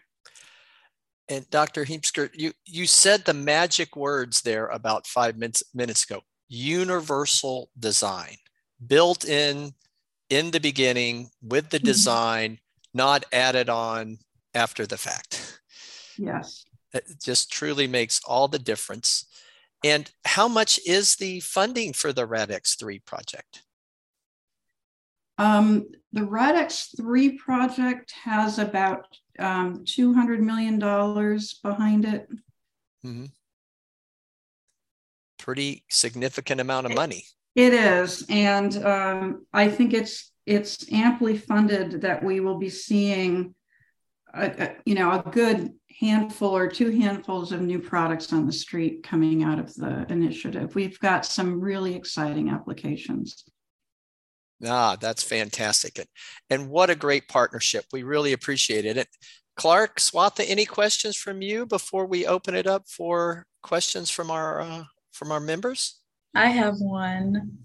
Sure, um, go ahead, Swatha. So, Dr. Heemskerk, um, in addition, um, so many of members have, um, in, in addition to blindness, um, they have other disabilities like a dexterity impairment like I do, or um, they're older or they have cognitive disabilities. So, um, what can you can you kind of speak to the progress being made on um people with like accessibility for multiple disabled people? Sure. Yeah, that's a, that's an excellent question. We did in our listening session initially have um, people representing the elderly population, people with um, motor disabilities, and people with blindness and people with low vision. So we had some um, diversity in there. We found that many of the challenges were common across those groups, but at the same time, there were challenges that were specific. So, for example, different preferences about whether you want um, instructions in the box or instructions that are read digitally. You know, depending on how you live your life, one thing, um, the, the older population is not so interested in electronic instructions as the younger generation, for example. Um, so, and and not everyone has a cell phone. So um, it, it, there's not quite a one size fits all, but we found that for some of the simpler design concepts, um, they really will be very broadly accessible as long as the instructions are available in multiple forms. And Dr. Go ahead, Clark. Go sure. Ahead. And, and Dr. Heemskerk, this is Clark Rachfal. Thank you for your time here today. Um, you know, we we are still seeing announcements of the you know the Food and Drug Administration, for example, just recently approved a new at-home test um, that can test for both COVID variants as well as the flu. Um, so I, I don't imagine these tests are going to go away, right? Uh, just like we see the growth in telemedicine and uh, at-home medical equipment. What what is your sense on where at-home medicine and at-home testing will go in the future? Um, I, I completely agree with you, Clark, that this is not going to go away. I, I know that a lot of the companies who started out focused on COVID home tests have diversified their product lines in development. Um, and we've all been trained now with the convenience that we can get a home test and use it and find our, our, our answer quickly. Um, it, I, I don't I don't think the country wants to go backward, and I think the we've been we've been given that convenience and want to have it more broadly in lots of different areas. So um, I I think one of the upsides of COVID, if there is to be one, is that it has sort of propelled us forward in the evolution toward telemedicine. true and it's brought a lot of advantages and it's also brought a lot of challenges to our community as you can imagine with accessible uh, medical portals uh, and accessible uh, really durable medical equipment. So it's kind of as, as we move and we just read the book who moved our cheese dr heemskerk and, and it's been interesting to deal that change is inevitable and how we deal with it is so important. And it's just what's so obvious is that the ch- change just keeps coming. And mm-hmm. so how do we adjust? Yeah. Mm-hmm. yeah. Well should we open it up for some questions from our members I've got one question in the Q and A, if I could, please. Sure, Rick. Go ahead. Uh, Viola would like to know if any specific work has been done in the area of colon home testing. There, there. It. I. Uh, so, not my area of expertise. Um, I believe there is a test on the market. I don't know if it's a home collection device that that then gets sent to a lab or if it's a complete home test, but I know people are working in this area. This isn't one of the areas that we've yet um, taken on ourselves, but I think it's a very important area. Thank you. And, and Dr. Heemskerk, certainly many of the lessons learned from from you and your team and the the guidance that RADx shared with the access board would would be analogous for uh, either col- colon home tests, uh, pregnancy tests, and many other types of at-home testing with the design of the tests and the, the way to make packaging and instructional materials accessible, correct? Absolutely, absolutely. I, it's um, a, a very rough estimate is about 80% of what's in the best practice guidelines is applicable broadly across the board to home medical devices. Thank you. Very good. Who's our next hand? Our next hand is Patty. Hello, Patty. Good afternoon, everybody, and thank you for this presentation. Uh, as you've been speaking, I've had a lot of different questions be thought of and uh, answered, and thank you for that. But as you've been speaking, I want to tell you the so called um, barely, possibly shadowed, accessible uh, collection test for the colon Cologuard is not. In fact, I almost had what could have been a life threatening disaster. I was texting with a friend of mine when the test came, and I was able to use the Seeing AI app to identify that that was what was in the box. So I got it out and began looking at it. And I mistook a bottle of liquid for something that I thought was to be ingested like you do when you're prepping for a colonoscopy. So I set it aside. And all this is going on. I'm texting with this friend, and I just happened to mention to her that it seemed like an awfully big bottle for a home test. And she texted back, Do not drink that until I come by. So I didn't. Had I not had someone to check that, because the bottle was not clearly marked for my app to read, had I not had someone to check that, I would have drank solution that belonged in the test. Wow. That's so we that's really an amazing must, story. We must. I threw it in the trash and I had a dispute with my insurance company and I said, We will not be doing that. Thank you. Anyway, that was my story, and I thank you for having this presentation. It is something that I'm very passionate about as I'm dealing with several illnesses that really require me to have at home care, which is not available, and the equipment I need is not available. So thank you very much. I'm sorry I'm emotional.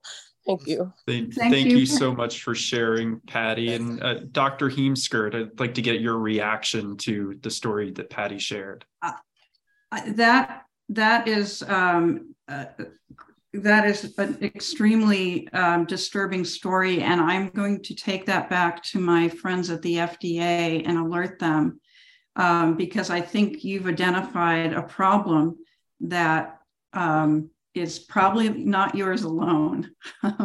Oh, absolutely not. No. Yeah, No, thank you for not- sharing not that. all. Thank you very much.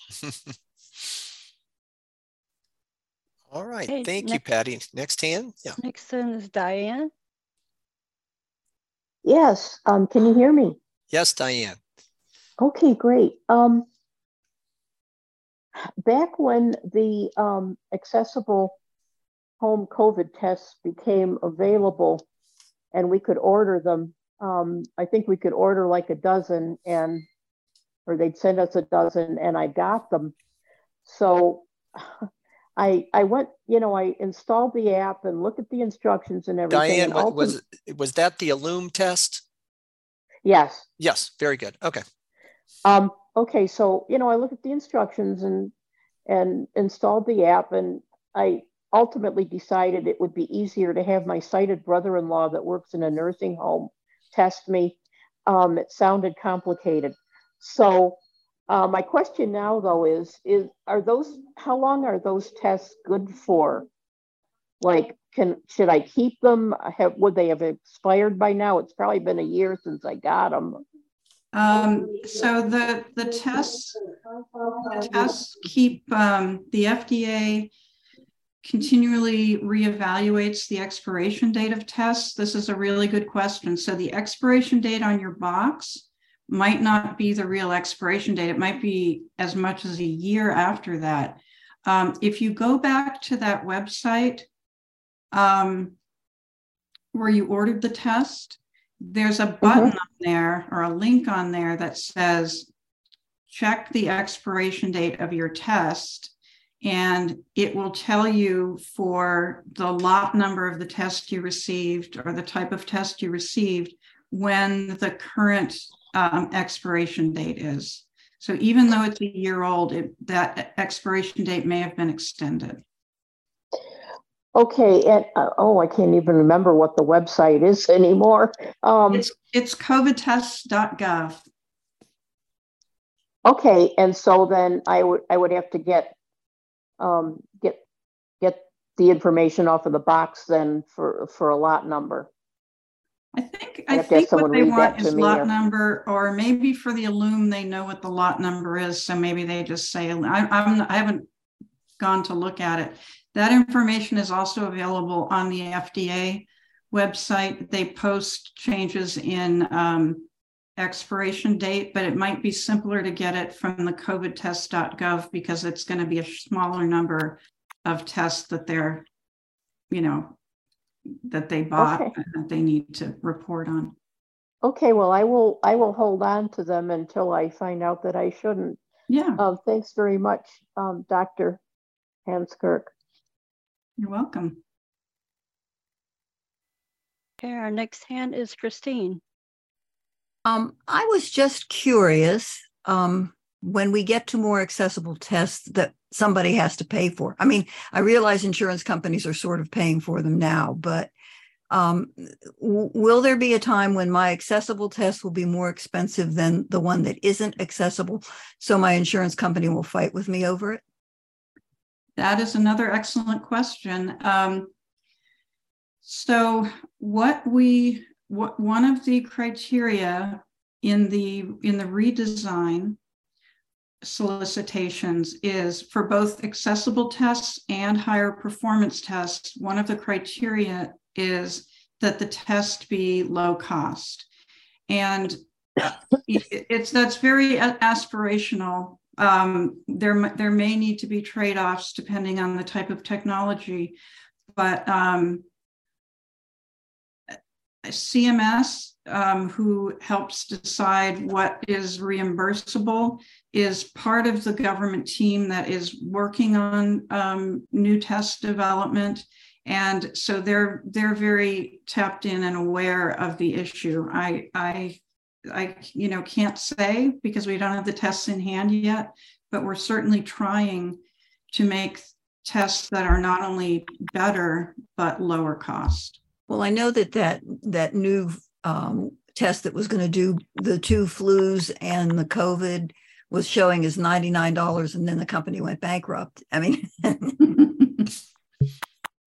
Mm.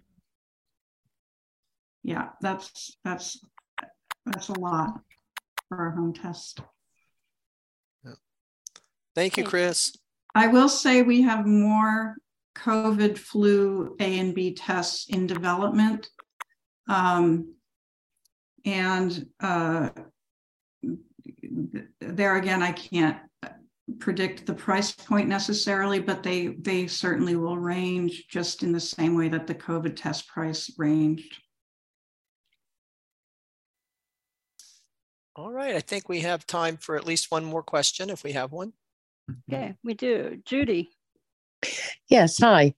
Um, thank you for all your work. And my question is more of a concern. In the next iteration of these tests, I am concerned, especially when we start talking about accessible home pregnancy and whether the results will be private to the person because my experience with the Ellume test was that you if you use the app to do the reading of the of the test result was that you had to enter in a lot of personal information that then how is that information being used?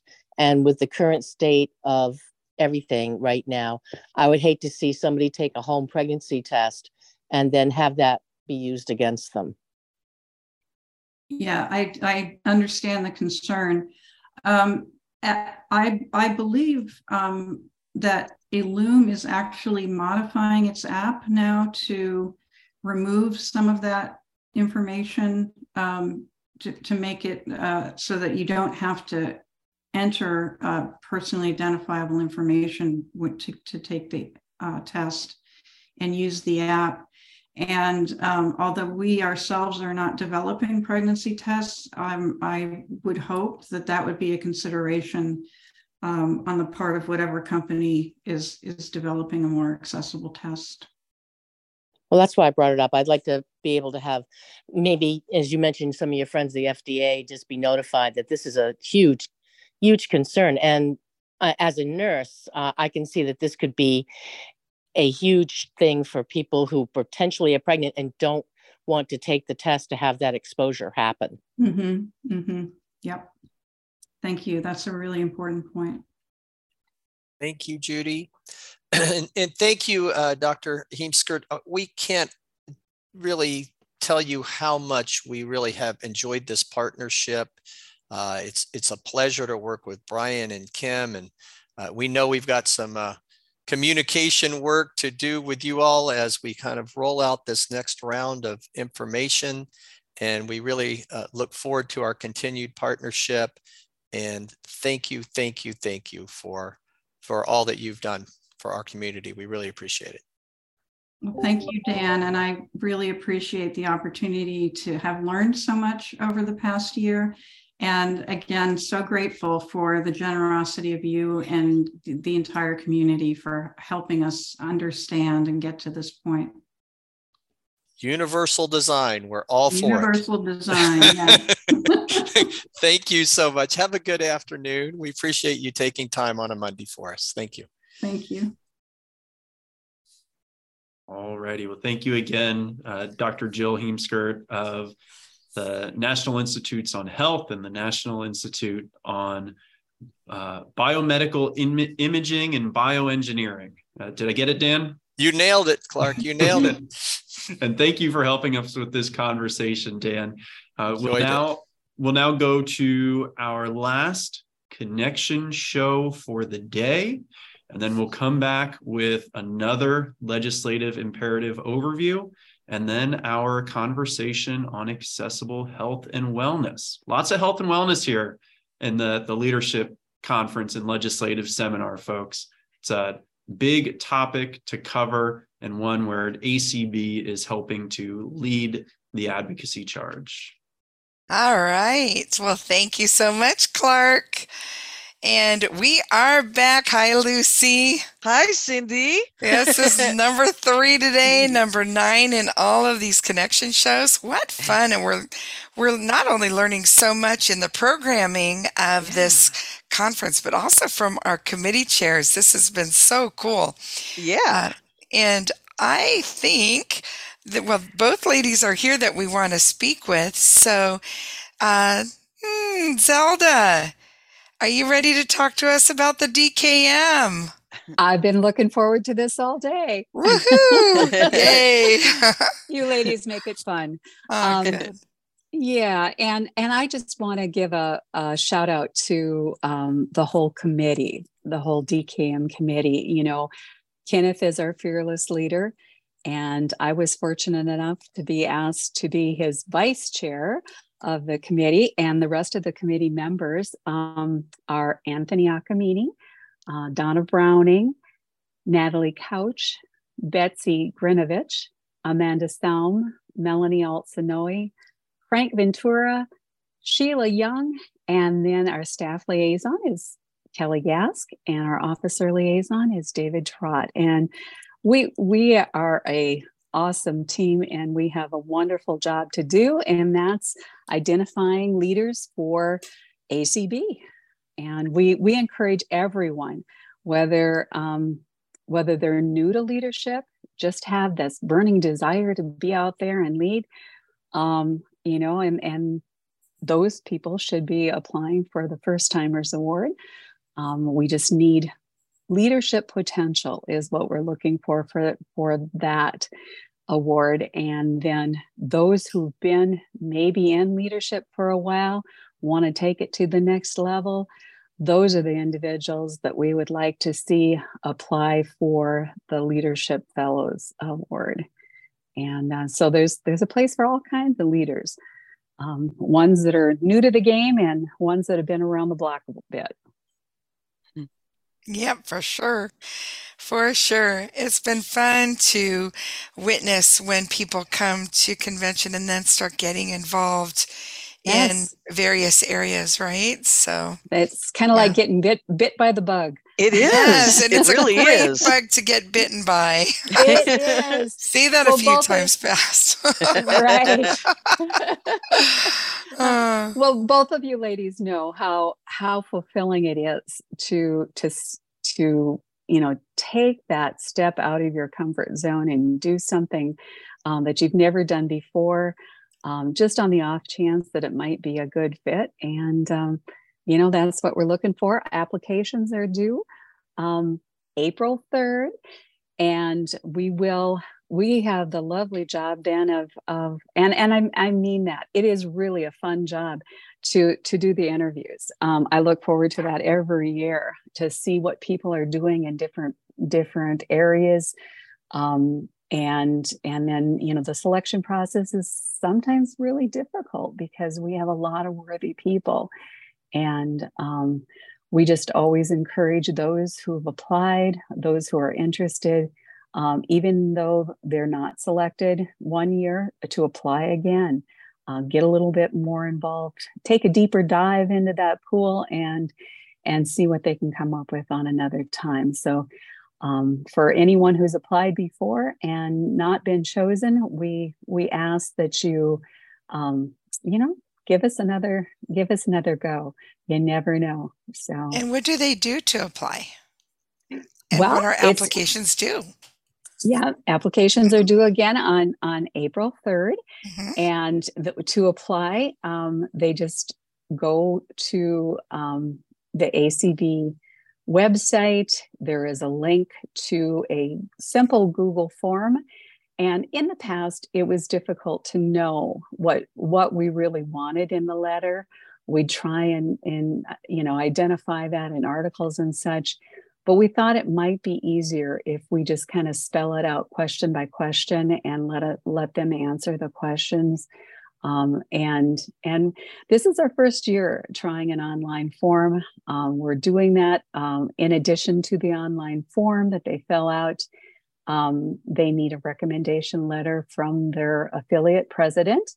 And that's that's an easy process because most of those affiliate presidents are looking for leaders too. And they they want them to be equipped with um, how they can help out on all levels whether it's a chapter um, an affiliate level or on the national level. And of course we're looking we're looking for that too because leadership is is usually a step by step process and one step leads to another and another so um, that's that's it's as simple as that um, filling out that form um, getting your affiliate president to write you a recommendation letter and then get it all in before april 3rd And if this And is then- something that sounds of interest to you, just take the chance. Go for it. You Right. have nothing to lose and something to gain for sure. sure. So And if you have problems, you know, the, the Google form is very accessible, but if, if you don't have,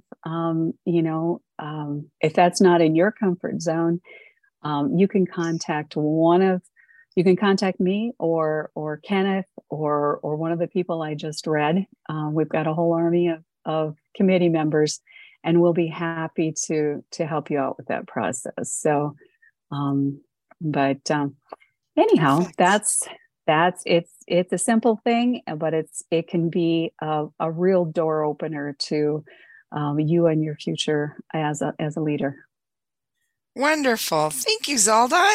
you're welcome well you guys have a great great afternoon and Oh evening yeah. You too, yeah. all For right sure. All right. And next we have Jean Mann from the MMS program. And uh, Jean, how are you doing today? I'm doing well. How are you? You need to get a little closer to your microphone. Or your microphone. You know closer what? to I you. needed to put the microphone. You know, we, we all it do never, that. it My never, mouth. it never works good as a crown. no, it doesn't, No. does it? and here I th- thought I was doing so well. I came in early. And yeah, you know. well, uh, it's okay. yes. So talk to us about how we can all help ACB.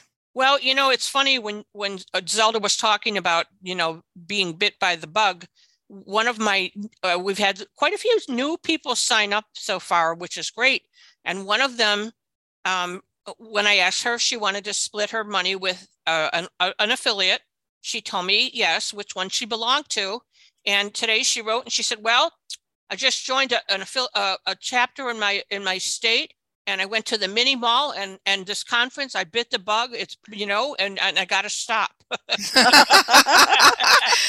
Awesome. Yes, we like it. Got bit by the bug. So Mhm. anyway, um, if you if you most people know what the MMS program is, but in case you don't, It's the monthly monetary support program, and it is a way for you to donate to ACB and to your local affiliate or your state affiliate or special interest affiliate if you choose.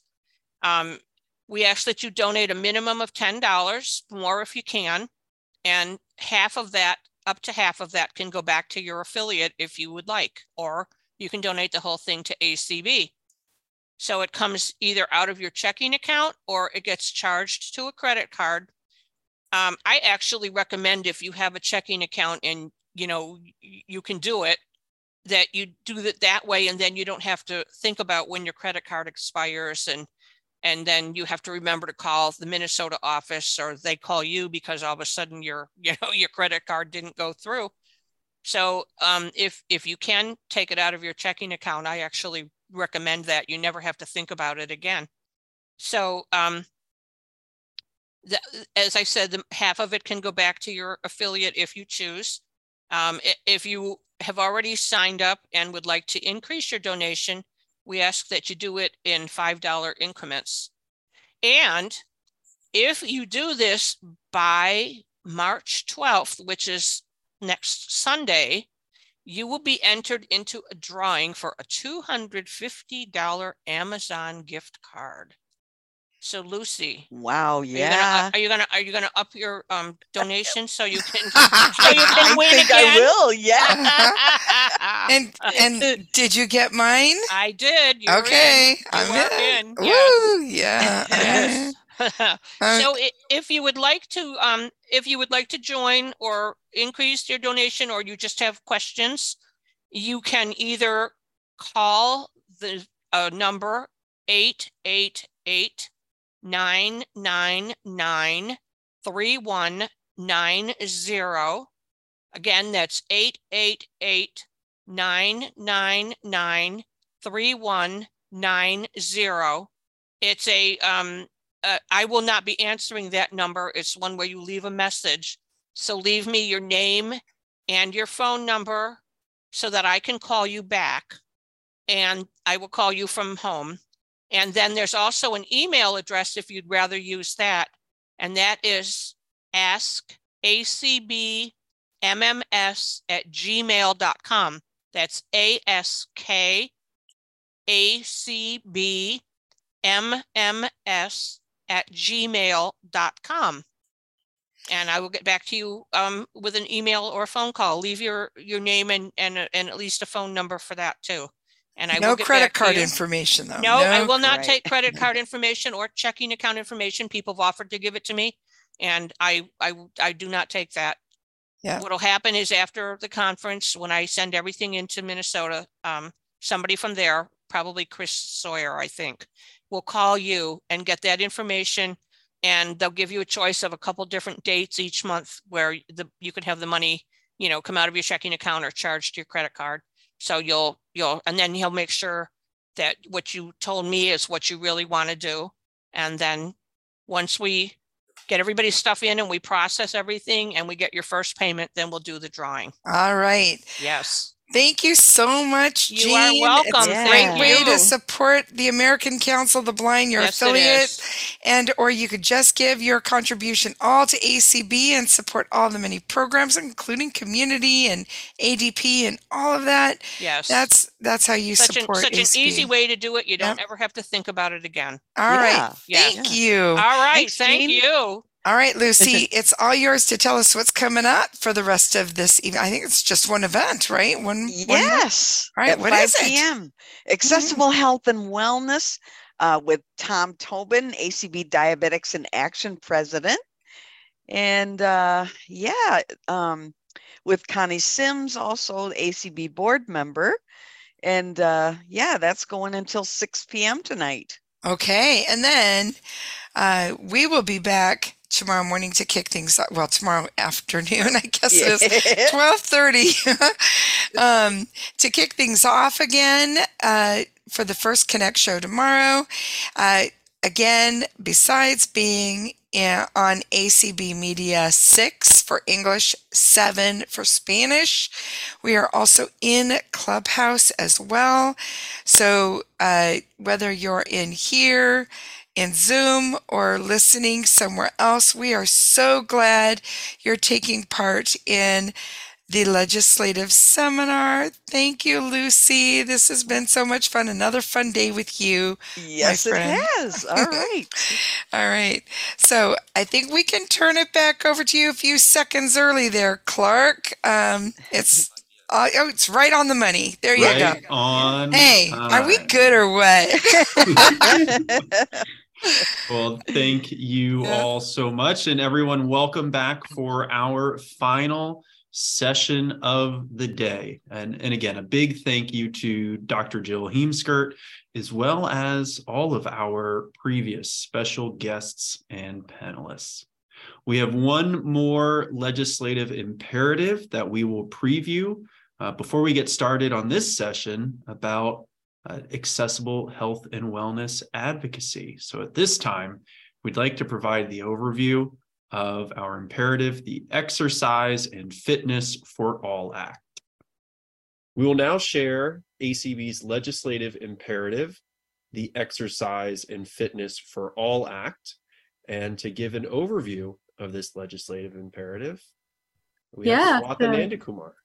Thank you, Clark. Um, so this imperative was an imperative was one of our imperatives last year. So it's not really that new, but um, it's new Congress. So we will get we will push for it to be introduced again.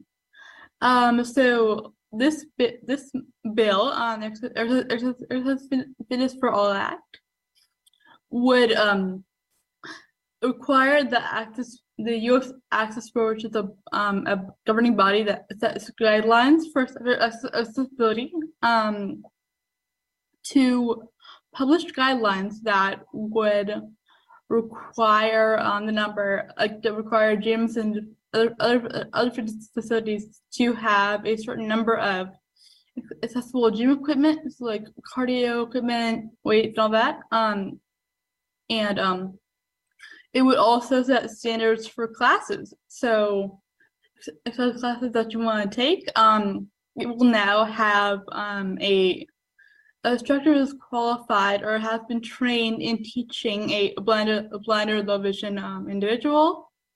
And this bill would also ensure that um, or, um, that there is at least one staff member that's present at the gym or facility that um, is trained and equipped to help out a or to assist a blind or low vision um, individual use um, equip- equipment or take a class. So this bill was introduced last year, or not last year, last Congress in 2021 by um, Senator Duckworth from Illinois in the Senate and Representative DeSaulnier from the from um, California in the House. So Clark, do you want to give an overview of what, what this will mean for um, efforts? Absolutely. Thank you so much, Swatha. And yes, I, I've been with ACB just a little over four years now. And one of the issues that I have heard about and many folks in ACB have discussed is the need for more accessibility when it comes to health and wellness broadly. Uh, we certainly heard about that over the past two years throughout the COVID 19 pandemic. And that has helped spur on ACB's Get Up and Get Moving campaign. Well, the, the Get Up and Get Moving campaign is now a committee. We also have a mental health and wellness committee. So ACB is is really taking the initiative here to make programmatic changes uh, to our organization to emphasize our focus on accessible health and wellness. Yeah, so what this means for members is that um, we all know that blind and low vision people are more um, kind of, they are more likely um, to experience um, like comorbid, other other condi- conditions that, uh, in, in, in, addition to vision loss or um, blindness, um, and you know, diabetes is one of the leading causes of blindness for working working adults. Um, so because of that, we know that we have um, we know and the CDC knows that exercise and fitness is important for for health and for wellness. Especially for our, for our population population population population. Um, so in that, um, we, we all know it's important for health and for our, well, for our well-being, but um, we know we also know that this is not always exercise is not always possible for us. It's not always um easy for us to do work for us to like it's not we we, we can't walk, walk outside and take walk because sometimes the streets are not our sidewalks are not um safe or they're not complete or um you can't really navigate that with your cane or with the guide dog or just being disabled um so kind of because of that um we need a accessible equipment so that we can take, take charge of our, our, our own health and well-being um, and be able to care for ourselves and um, exist independently. It's, it's important. So. That's right, Swatha. So that's what it means for for our members.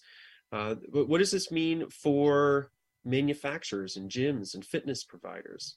Well, it means that manufacturers would have to produce their equipment so that it could be independently accessible to people with disabilities. Now, some manufacturers may say that, well, that's, you know, that's too hard. That can't be done. Uh, however, we know that that's not the case. Why does, why do we know that at ACB? Because we have worked with several leading equipment manufacturers over the past few years to do exactly that.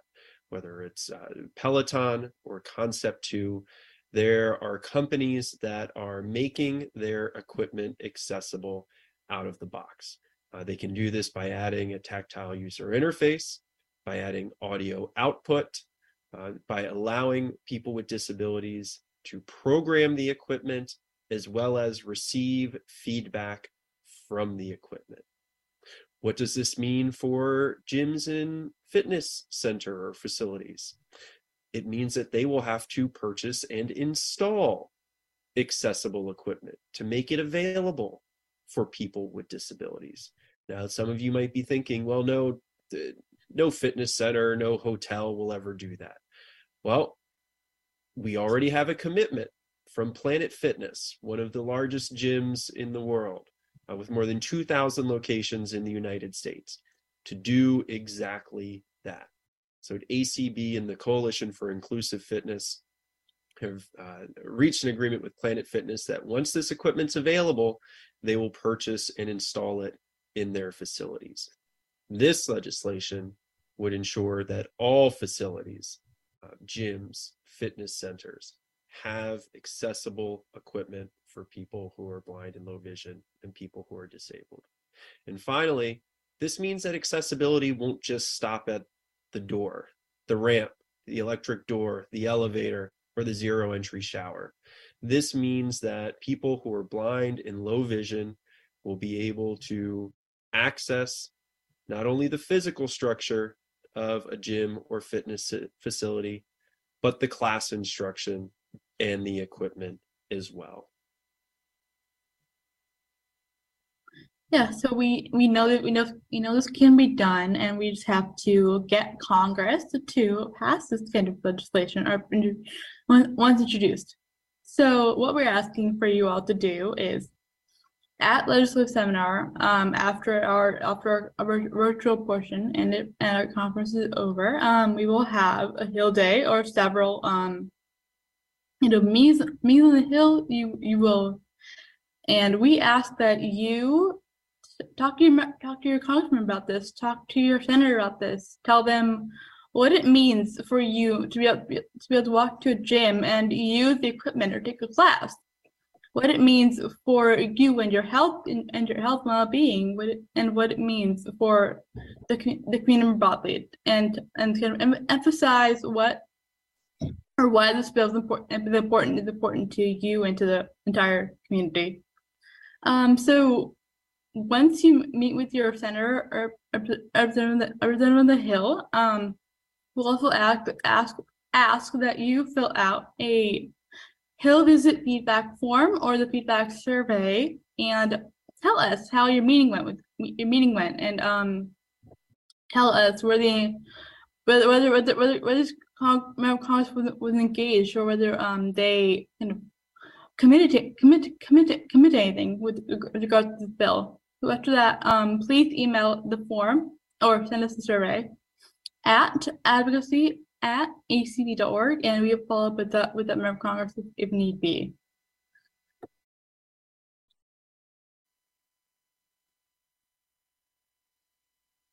Great, thank you so much. And that was the overview of the Exercise and Fitness for All Act. Uh, and what a, a great point to make at the end there. As our affiliates and members, as you're doing your meetings with your members of Congress, please complete the Hill feedback form, share with Swatha and me uh, the impressions of congressional staff and members about these imperatives and whether or not they have pledged their support or are likely to support, or even if they have additional questions that we should, ACB should follow up about. So for our final session here, again, the, the topic of this panel is accessible health and wellness. And we've got some great panelists here or who are going to provide an overview of their continuing advocacy work in this space. And then we'll have some, some time for audience questions at the end uh, before we close out for the day. And we join you all again tomorrow afternoon with our first connection show beginning at 12:30 p.m. Eastern. So at this point, I'd like to introduce and turn it over to Tom Tobin, who is the president of ACB Diabetics in, in Action, ACBDA, as well as the chair of ACB's Get Up and Get Moving Committee. Tom, how are you doing? I'm doing good, Clark. Swatha, how are you doing?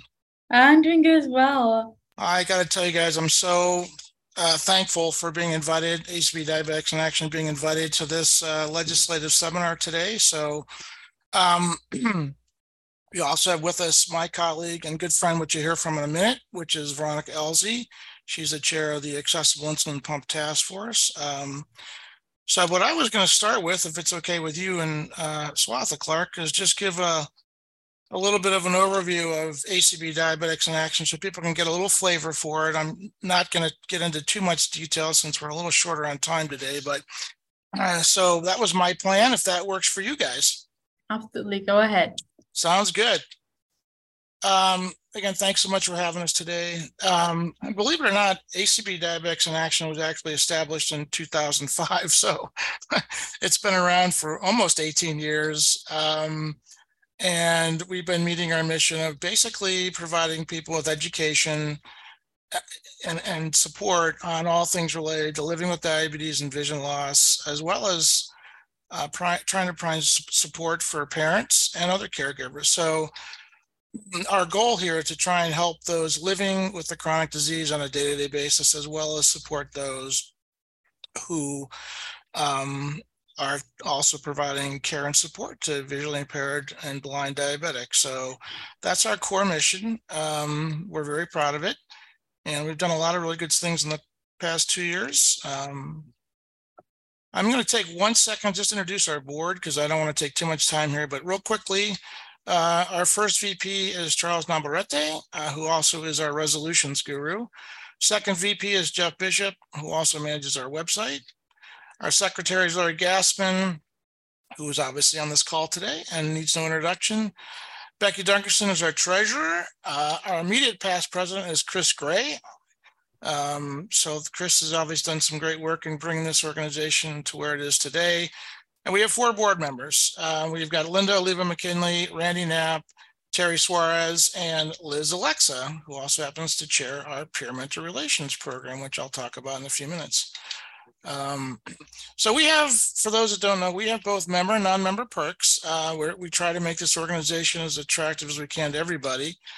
Um, so our two non-member perks just off the bat are our website. That's like a no-brainer, right? So we have um, www.acbda.org,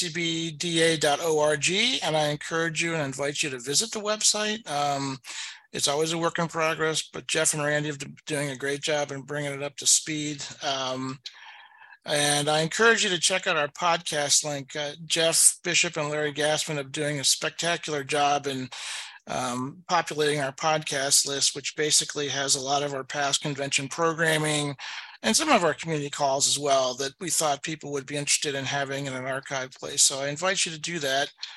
And without taking a shameless plug, I will also say that the uh, ACBDA Sugar Warriors t-shirt is up on the website and I invite you to check that out. It's a pretty cool t-shirt. It's tactile. Um, it's got uh, bump rail on it. And um, so if you know you're interested in that, take a look at it. It's there's a great description on the website. Um, so I encourage you to take a look at that and uh, uh, find out what our uh, 2023 Sugar Warriors T-shirt looks like. It's going to be another smash, I think, this year. Um, the other non-member uh, service we provide, which most people don't really realize, is our listserv. Um, we have a very busy list listserv, and over the past two years since I've been president, the, the traffic has picked up, and I think it's awesome. I think it's great. Uh, so I um, encourage you to uh, sign up, which is very easy to do. It's basically send an email to ACB dash diabetics, the plus sign. Um, oh, I just drew a blank subscribe. Plus subscribe. Thank you. Plus subscribe at acblist.org. Thank you for the help. Um, just drew a blank there. So love to have you join. I will warn you that there's a fair amount of traffic, but uh, it's still pretty good. So let me just touch on a few of our programs. We don't have time to go into everything, but one of the things that I'm really proud of um, that we've really kind of solidified up is our community call program. Um, we have three community calls each month. Um, on the second Wednesday at 8 p.m. Eastern, these are all Eastern Standard Times, is our um, Living Better with Diabetes is the way we now reference this community call. And this is typically with a professional, a presenter. Uh, so it's a very formal um, presentation. Um, and at the end, we take questions and answers, but that's that's our one really major formal program. And as luck would have it, this past this coming Wednesday, March 8th, we have Mark Aronson from the Hadley School, or now known as Hadley, who will come and talk to us about all their offers, offerings, and um, and we're looking forward to hearing from Mark. Uh, I, as many of you know, worked with Hadley for nine years, so I'll be curious to see what he has to say. So then on top of that, we also have now two um, Friends Helping Friends casual chats, which is um, there's really, unlike the community call, there's no structure to this call. Anybody's open to come and, and talk, and it's an open chat where people can come and um, basically talk about what's on their mind regarding living with diabetes and vision loss. Um, so we have um, we have two of those. We actually grew it by one this past year because a survey that we sent out to our members said we need two casual chats, and it's been very popular. So I invite you to come check it out. So it's the third Saturday at 5 p.m. Eastern, 5 to 6. Um, and then uh, the fourth Monday at 7:30 p.m. So we try to put it in a time place where most people could try and uh, get to it that we're working. Um, but again, um, it's an open forum. Anyone could participate. Um, so as I said, all these community calls are open to the general public, which I think is a pretty big deal, uh, given the fact that we're a relatively small affiliate. But um, we've got great camaraderie. It, it, I refer to us as the ACB Diabetics in Action family. Um, and for more information about when these calls take place or to remind you of what I just said, please check out uh, uh, um, the ACB um, community call calendar. That's where all this stuff is listed. And uh, Cindy and her crew do a great job of keeping that under control. Um, we have our annual convention. That's, this is another sort of, sort of, sort of yes, sort of no membership perk, but um, we held we hold it in conjunction with ACB Nationalist Convention, so we're all one big happy family. Uh, and this summer's program, um, I know we're the envy of many other affiliates, but we're pretty much done we have a killer program. We're going to have three endocrinology uh, pharmacists. We're going to talk about all the great ways to manage diabetes today. And they were here with us last year, um, and they really hit it out of the park. They were they are probably they were probably the number one panel of the of the of our state of our convention. So um, we're also having a Medicare 101 primer. Now, people might say, "What the heck is that?" Well, we're going to have a professional that provides uh, advice to individuals on how to navigate the Medicare system in a in a language that we all can understand. Because sometimes you get into that government ease, it gets a little gets a little thick, and so we'll be doing that. Um, we're also hoping to have a program with uh, Take Control of Your Diabetes. This is another organization that's doing some great stuff in our space. Um, unfortunately, their website is not completely accessible, but uh, we're working with them on that. Jeff Jeff Bishop and Patricia Maddox are working with them on that. But their content is amazing. Their podcasts are unbelievable. They're so informative and so helpful. Um, so despite some of the accessibility issues, I encourage you to check out their website. Um, and then with any luck, we'll close our, our programming for national uh, convention uh, with a panel of four individuals who'll be talking about their own personal journey with uh, diabetes and vision loss. Um, it's always usually, it's always usually, it's always a very powerful um, way to kind of close our convention programming. So this year, I'm pretty sure it's not going to disappoint that we have some very powerful testimonials that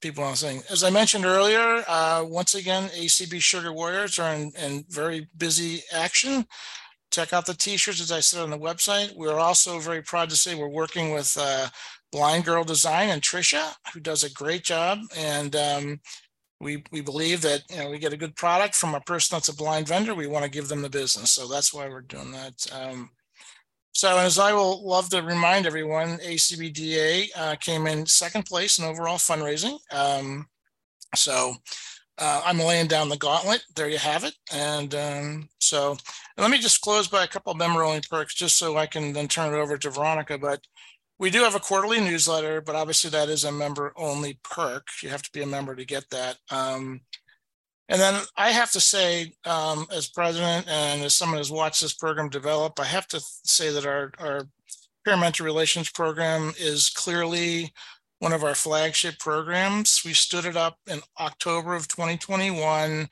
Um, it's being capably led by Liz Alexa, uh, who just has an absolute amazing ability to match people and get things, the chemistry to work between people. Um, so it basically is based on the peer-to-peer support model, which for those of you that have ever had a taste of it is, is in my opinion, one of the best models out there because you can't really argue with a peer that's been through what you're going through because you're living it, right? So that peer-to-peer advice, you know, can be really helpful in, in helping someone adjust to their vision loss and living with diabetes. So that's what the program does. Um, again, seasoned mentors, uh, people that have been around the block a few times, helping those that are newly adjusting to vision loss and diabetes um, uh, as mentees. So Right now, we have 14 mentors, which I'm very proud of, and we have 21 mentees. So anyway, um, it's a great program. Again, you have to be a member to participate in it, but we'd love to have you join. If that's just the reason, that's fine. Otherwise, there's lots of other things going on inside ACB Diabetics in Action. So I also wanted to mention real quickly before I turn the podium over to Veronica is that we have two resolutions in the hopper uh, both on um, diabetes related things, especially related to what Swatha mentioned earlier. And that's the Medical Equipment Non-Visual Accessibility Act, which you know didn't make it through the last Congress, but we hope is going to be reintroduced in this Congress. Um, and we have a resolution supporting whatever House bill that's going to be. Uh, thanks to Charles Navarrete, he authored that. And then we also have a bill supporting Josh Hawley's bill to lower the cost of insulin to 35 bucks a month for everybody not for those of us who are just on Medicare. And I think that is another great thing. So keep your eyes peeled for that. And um, I think we're, you know, we've got a lot of good stuff going on. So um, if you have any questions or want to reach us, you can send an email to uh, acbdaorg at gmail.com. So basically our initials acbdaorg at gmail.com and somebody will reply to you. So so with that, I thank you all for your attention, and I want to introduce my dear friend and colleague, uh, Veronica Elsea. Um, she's a remarkable woman. Uh, she chairs our Accessible Insulin Pump Task Force, and uh, Veronica, I have no intention of stealing any of your thunder, so I am simply going to turn the floor over to you. So thanks for being here and thanks for everyone's participation. Veronica. Thanks, Tom. Okay, I will talk fast. I am chair of the Ins- Accessible Insulin Pump Task Force. This is a task force which was initiated by the NFB and has now become a coalition between the NFB, ACB, and CNIB. So we've brought the Canadians on board because they've really got a lot to offer and share with us. We have seven members Six of us are blind or low vision, and five of us are very experienced insulin pump users. And as any of you who live with diabetes or know someone who live with diabetes probably know, technology in the diabetes management arena is changing like every 20 minutes. It's getting crazy and it's offering ease of living with diabetes, extra features, all kinds of goodies that are meant to make our lives easier. And many of us have just gone to conference after conference going, except for me. Why not me? So, this is what we are really finally working as a group to change. So, our goals, obviously, the duh part of the goal is to make insulin pumps fully accessible so that any person who is blind or low vision can use them safely and independently. There's the big word. So, how are we going to do this? The first thing is awareness. We are in the process of trying to make these companies understand there are lots of people out there who are blind or low vision, and that it's tempting to think that the advances have eliminated the complication of vision loss that's often associated with diabetes. And A, that's not true. B, there are many, many other reasons that people experience vision loss. So we are trying to make them understand that we are a sizable group and we will matter to them. Our next goal is to get them to include us in the early design phase. And what we have been telling them is design with us, not for us. We want them to recruit us early in the testing process, as they do with other consumers, so that they can incorporate our feedback into the design and actually do something with it. We want them to then market their devices to us. We have been explaining to them that it's a smart business decision to include us among all of the consumers that are going to help increase their profits. Our money's good, our need is there, and we can absolutely help them along the way. We also want them to understand it would be good to create accessible training programs and customer service so that if we have a problem with our accessible pump, we can ask questions and get help that's meaningful. So, what are we doing about reaching these goals? First thing that we are doing is meeting and corresponding with all the main pump manufacturers, as well as a couple of startups that we've found along the way. We have a liaison for each company that helps us set up meetings with various departments, helps get our messages to them, and anything that we need in working with that company. One of our main goals is to work to change company culture around people with disabilities. No, we are not a liability. And no, please get rid of the stuff on your website that puts us somewhere below children in terms of being able to use their pumps, saying we need adult supervision and that you can't use them if you're blind. So we're really working to change that culture.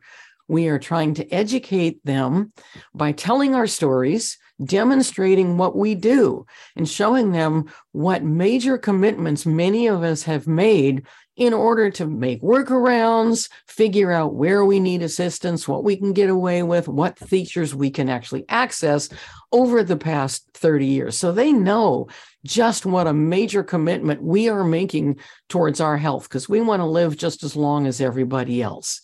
We are also showing them how technology has changed and that it's much less costly to actually make their products accessible to us, that they don't have to invent the wheel. So many things have come along that it's much easier now. We are working to create that sense of urgency. Hey, everybody, some of us have been talking to you for 30 years. We want those pumps yesterday. We want the features. We want the good night's sleep. We want the easy control that our sighted peers enjoy and no more crumbs. Blind people don't just take a bolus, which is take insulin when you eat. eat. We want all of the features. We want that fully accessible pump. We have managed to sign non disclosure agreements with all of the companies so that we can get a look at their future products, their future plans, and really be a part of it. And finally, what can all of you do? Oh, yes, you do have a role to play here. This is going to be a long process. The FDA is involved. It isn't going to happen in 20 minutes. But if you live with diabetes and you've heard about all these goodies that everybody's getting, and what I'm saying is getting you excited, here's what you do. You start by talking to your healthcare team. You say, I want one of those. Why can't I use it? Most of your doctors may say, it's not accessible to you. You can't do it. You can ask them to set up a meeting with any of the representatives from any of the companies. You go in there and get your hands on the pump, play with it, look and see what's accessible, what isn't. Talk to any of us through the ACBDA email list. Um, you can find out what's there. So then the trainers and the representatives hear you sitting there saying, I want one. And the doctors hear you saying, I want one. And eventually that information filters up to the people at the top that we're working with, and they really get the idea there's a lot of us out there. There is a groundswell. And then eventually you might get called upon to help in the testing, and there will be a place for all consumers. So let's get this process started so that one day we can be sponsoring a great big party where we all get together and play with those accessible insulin pumps. Go get them. Thanks. Thank you so much, Veronica. And thank you, Tom Tobin, as well. Uh, in breaking news, Tom, we do have a bill number for the Medical Device Non-Visual Accessibility Act. That is HR 1328 here, here in the 118th. All right. And we'll be sure to, to share that with folks before their Hill meetings coming up next week. All right, Thanks, Swatha. thanks for sharing. Absolutely. Uh, hot off the presses. Swatha, would you like to lead us into the next portion of this panel? Yeah, so um, we I am going to be talking with Sue Boyd, who's one of our account, who's part of our outside counsel at ACB and really involved in um, technology, technology accessibility. Um, and Koni Sims, who's one of our board, our board members. Um, just to kick it off, um, can both of you start with Sue? Um, tell me a bit, a little about your background and your work at ACB. Start with Sue. Hi, everyone. I'm Sue Boyd. Um, as well as that, I'm, I'm a lawyer uh, and I focus on accessibility in technology. Um, I first got to know ACB a number of years ago, maybe six or seven years ago. Um, at the time, I was running the accessibility legal team at Microsoft. And around that same time, uh, Microsoft and ACB entered into a partnership that maybe started out slightly contentious, but bloomed into a wonderful, um, wonderful partnership. And I got to work closely with ACB and just came to really respect it as an organization. And so, fast forward to now, where I have um, my own law firm, I'm just thrilled to be able to work with ACB in a new way as ACB's lawyer, um, doing some advocacy work around healthcare technology. Great, thanks, Sue. Um, Koni, you want to go ahead? Sure, thank you, Swatha. Um, so, I am a retired medical massage practitioner and lymphedema technician and a sports massage therapist and a certified massage therapist. It's a little bit different than a practitioner. So um, I have been working in healthcare um, for 24, 25 years. I have been um, self employed, I have worked for chiropractors, and I actually worked for Sanford Health Systems, which is a global um, enterprise health system, hospital, um, retirement centers. And I worked and I developed and started and managed their massage program there. And I also did a lot of education on diversity with dealing with the blind and the blind, deaf blind. So um, I've always been involved with healthcare. Um, and then I am on the ACB board of directors. Um, and then I am on the Get Up and Get Moving committee. And I've part of my com- my role with that is I work with the advocacy part. So um, health and wellness has always been part of my life. Um, with the sports background, I've been able to work with athletes um, professionally and just recreational athletes. So um, I was excited to be able to help with any of this. Um, healthcare is always up my up my alley. So there you go. Great, thanks, Koni. Um, so Sue, one of our projects here at ACB, which you were very much involved with, was a dear, was reading a dear provider letter. Um, so start off, what is a dear provider letter? Like, what is it? Basically, what it is. So go ahead.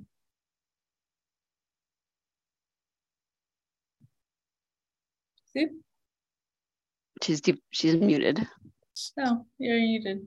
I'm sorry, I was talking to myself there for a while. Um, so a dear provider letter is uh, is uh, basically it's kind of an open letter, uh, and it is written to doctors' offices, healthcare providers, hospitals, anyone who's providing medical services, and it outline it it outlines sort of both what um, some practical tips for how to provide reasonable accommodations um, with a focus uh, particularly on technology. We've fo- focused on healthcare um, patient portals and telehealth apps, um, as well as just information about that it is actually their legal responsibility to do these things. And what kind of sparked this, um, inspired, inspired, inspired this letter? Like, what made you want to create it for us? Sure. Um, so about a year ago, ACB surveyed its members about experiences with healthcare technologies, including patient portals and health and telehealth. And so as a result of, of getting that survey information and digesting it, and then some follow-up conversations with members, um, we realized there really was a problem um, especially you know with the push towards telehealth and the push towards you know many many doctors offices now communicating with patients. So their standard is to communicate through these patient portals and many of them were not accessible. Um, so we're tackling that problem on a lot of different fronts. Some i expect you've already talked about you know legislative uh, some legal theories I'll talk about uh, uh a, a, little bit later, but we wanted to have um, sort of an additional tool that could be available to members to use for self advocacy. The National Association of the Deaf had done a similar letter um, for their community, and it just seemed like a great idea and something that would be useful uh, for ACB as well. Great. So, Koni, in drafting drafting the letter, um, you were very involved in, in the like, first stages of it. So, what was your initial reaction to it? Impressions? I loved it. I loved it when I first got to read it um, I was so thrilled. I, it was so well done. And I love the parts that it has right in the letter where a provider can go and get the exact information they need you know so it, it's so well done and so thought out that um, I, I wish my, my first thought was and when I I know when I responded to you and Clark was I wish I would have had this when I worked at Sanford. Um, that was my first one of my first thoughts because I thought it was just so well done. It was so going to be so beneficial. Um, so, so you can touch on this, but um, how can members use this kind of letter in their um, in their doctor offices or their settings? Yeah, and I would say anyone who's experienced accessibility issues in uh, or concerns with the technology that they're being asked to use to access their patient care, whether that's a patient portal, a telehealth app, or, or frankly, anything. Um, and uh, it's something that you can share with your doctor's office. And one of the things we did try to do in the letter is strike down some of the standard excuses that members often might get back or hear back um, when they raise this issue. Right, very common is like, well, you know, we don't control this technology. We just bought it from vendor, blah blah blah blah. Right, that's like the first reaction, ninety-eight percent of the time. And so we try and just kind of smack that down nicely, but firmly in the letter and just say, you know, that's that is your responsibility, provider, right? It is not a patient's responsibility. You know, the provider might say, hey, we just bought it from vendor so and so, go talk to vendor so and so. No, no, no. It is not the patient's responsibility to go make sure that your technology is accessible medical office. It is your responsibility to purchase accessible technology. And so you need to go lean on your vendor or switch, you know, to a different solution. So, um, and then there are a couple other sort of standard um, excuses people might hear back that we've tried to to uh, uh, raise and and explain in the letter. Koni, you want, you want to add anything here, or do you want to? Yeah, I I do. I mean, I I she did. You know, Sue's done such a great job. I mean, and it does. The letter explains all of that. I mean, it it took everything that a provider and myself being a provider and working with providers could come back and say, oh, you know, this is a reason, or we can't do this. Um, and thinking about all the HR people I've talked with, and I even worked with a senior VP, um, and they had no no clue.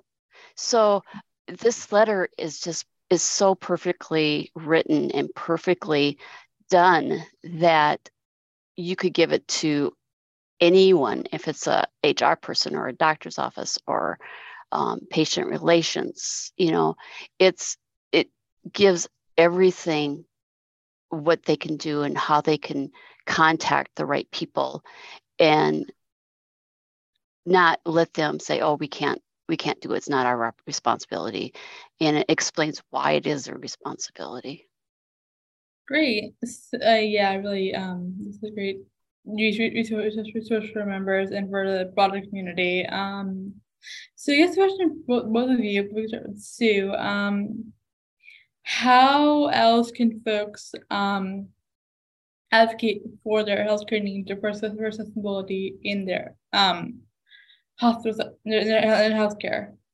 Sue? Yeah, so I would say, you know, this letter is a tool, but also if people are experiencing um, you know, specific issues, um, please let the advocacy team at ACB know uh, because there are a number of other angles as well. Um, legislation is obviously one of them, but you know, a big part of you know, there's legislation, and then there is enforcing the legislation that is already on the books. Um, and uh, ACB has been involved in a number of of different fronts there, some litigation against Quest uh, for inaccessible medical kiosks. Uh, that's been successful so far. Um, and then the work that I've been more involved in is under a law called the CVAA, it's, uh, Communications and Video Accessibility Act, which is a law that applies to what are called advanced communication services. So things like email or video conferencing, like the Zoom platform that we're on, or instant messaging.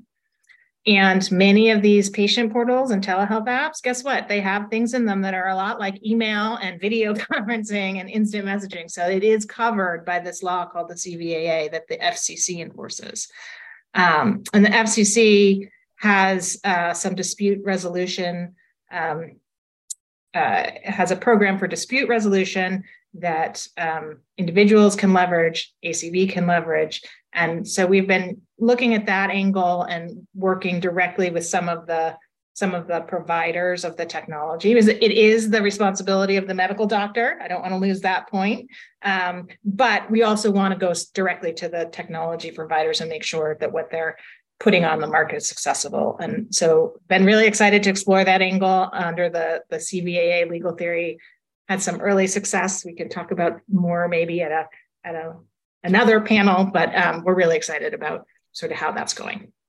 Great. So kind of going on beyond like legal theory and you know being on like you know being boots boots in the ground and um actually living what you're trying to do with the daily living. Um, Koni, you want to add, you want to add anything about how to do it like effectively?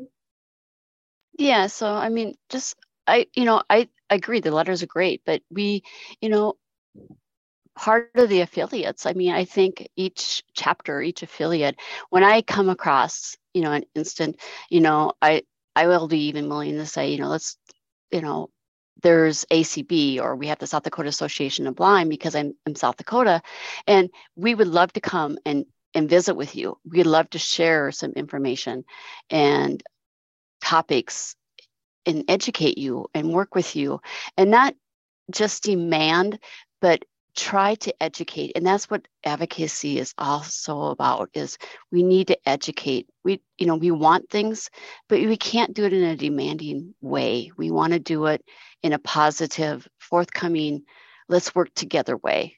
And i think that's the big thing is that we you reach out you've had a good bad experience or you've had a good experience. And we've had some really wonderful experiences here. And um, i praise them I mean, I will come right out and tell the staff that you have done such a wonderful job.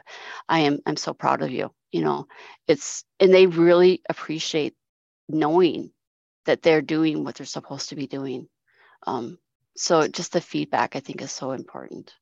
Great, thank you, Koni. Um, so you can access this letter um, by our website um, acb.org. It's also under um, recent news and dots and dashes, and it's been on social. So, and also, um, you can if you have advocacy um, issues with your healthcare provider or um, in assistance in advocating with um, your provider, you can contact Clark and me at advocacy at acb.org or uh, calling us at 202 467 5081. Matthew Clark. Thanks so much, Swatha, for this great conversation.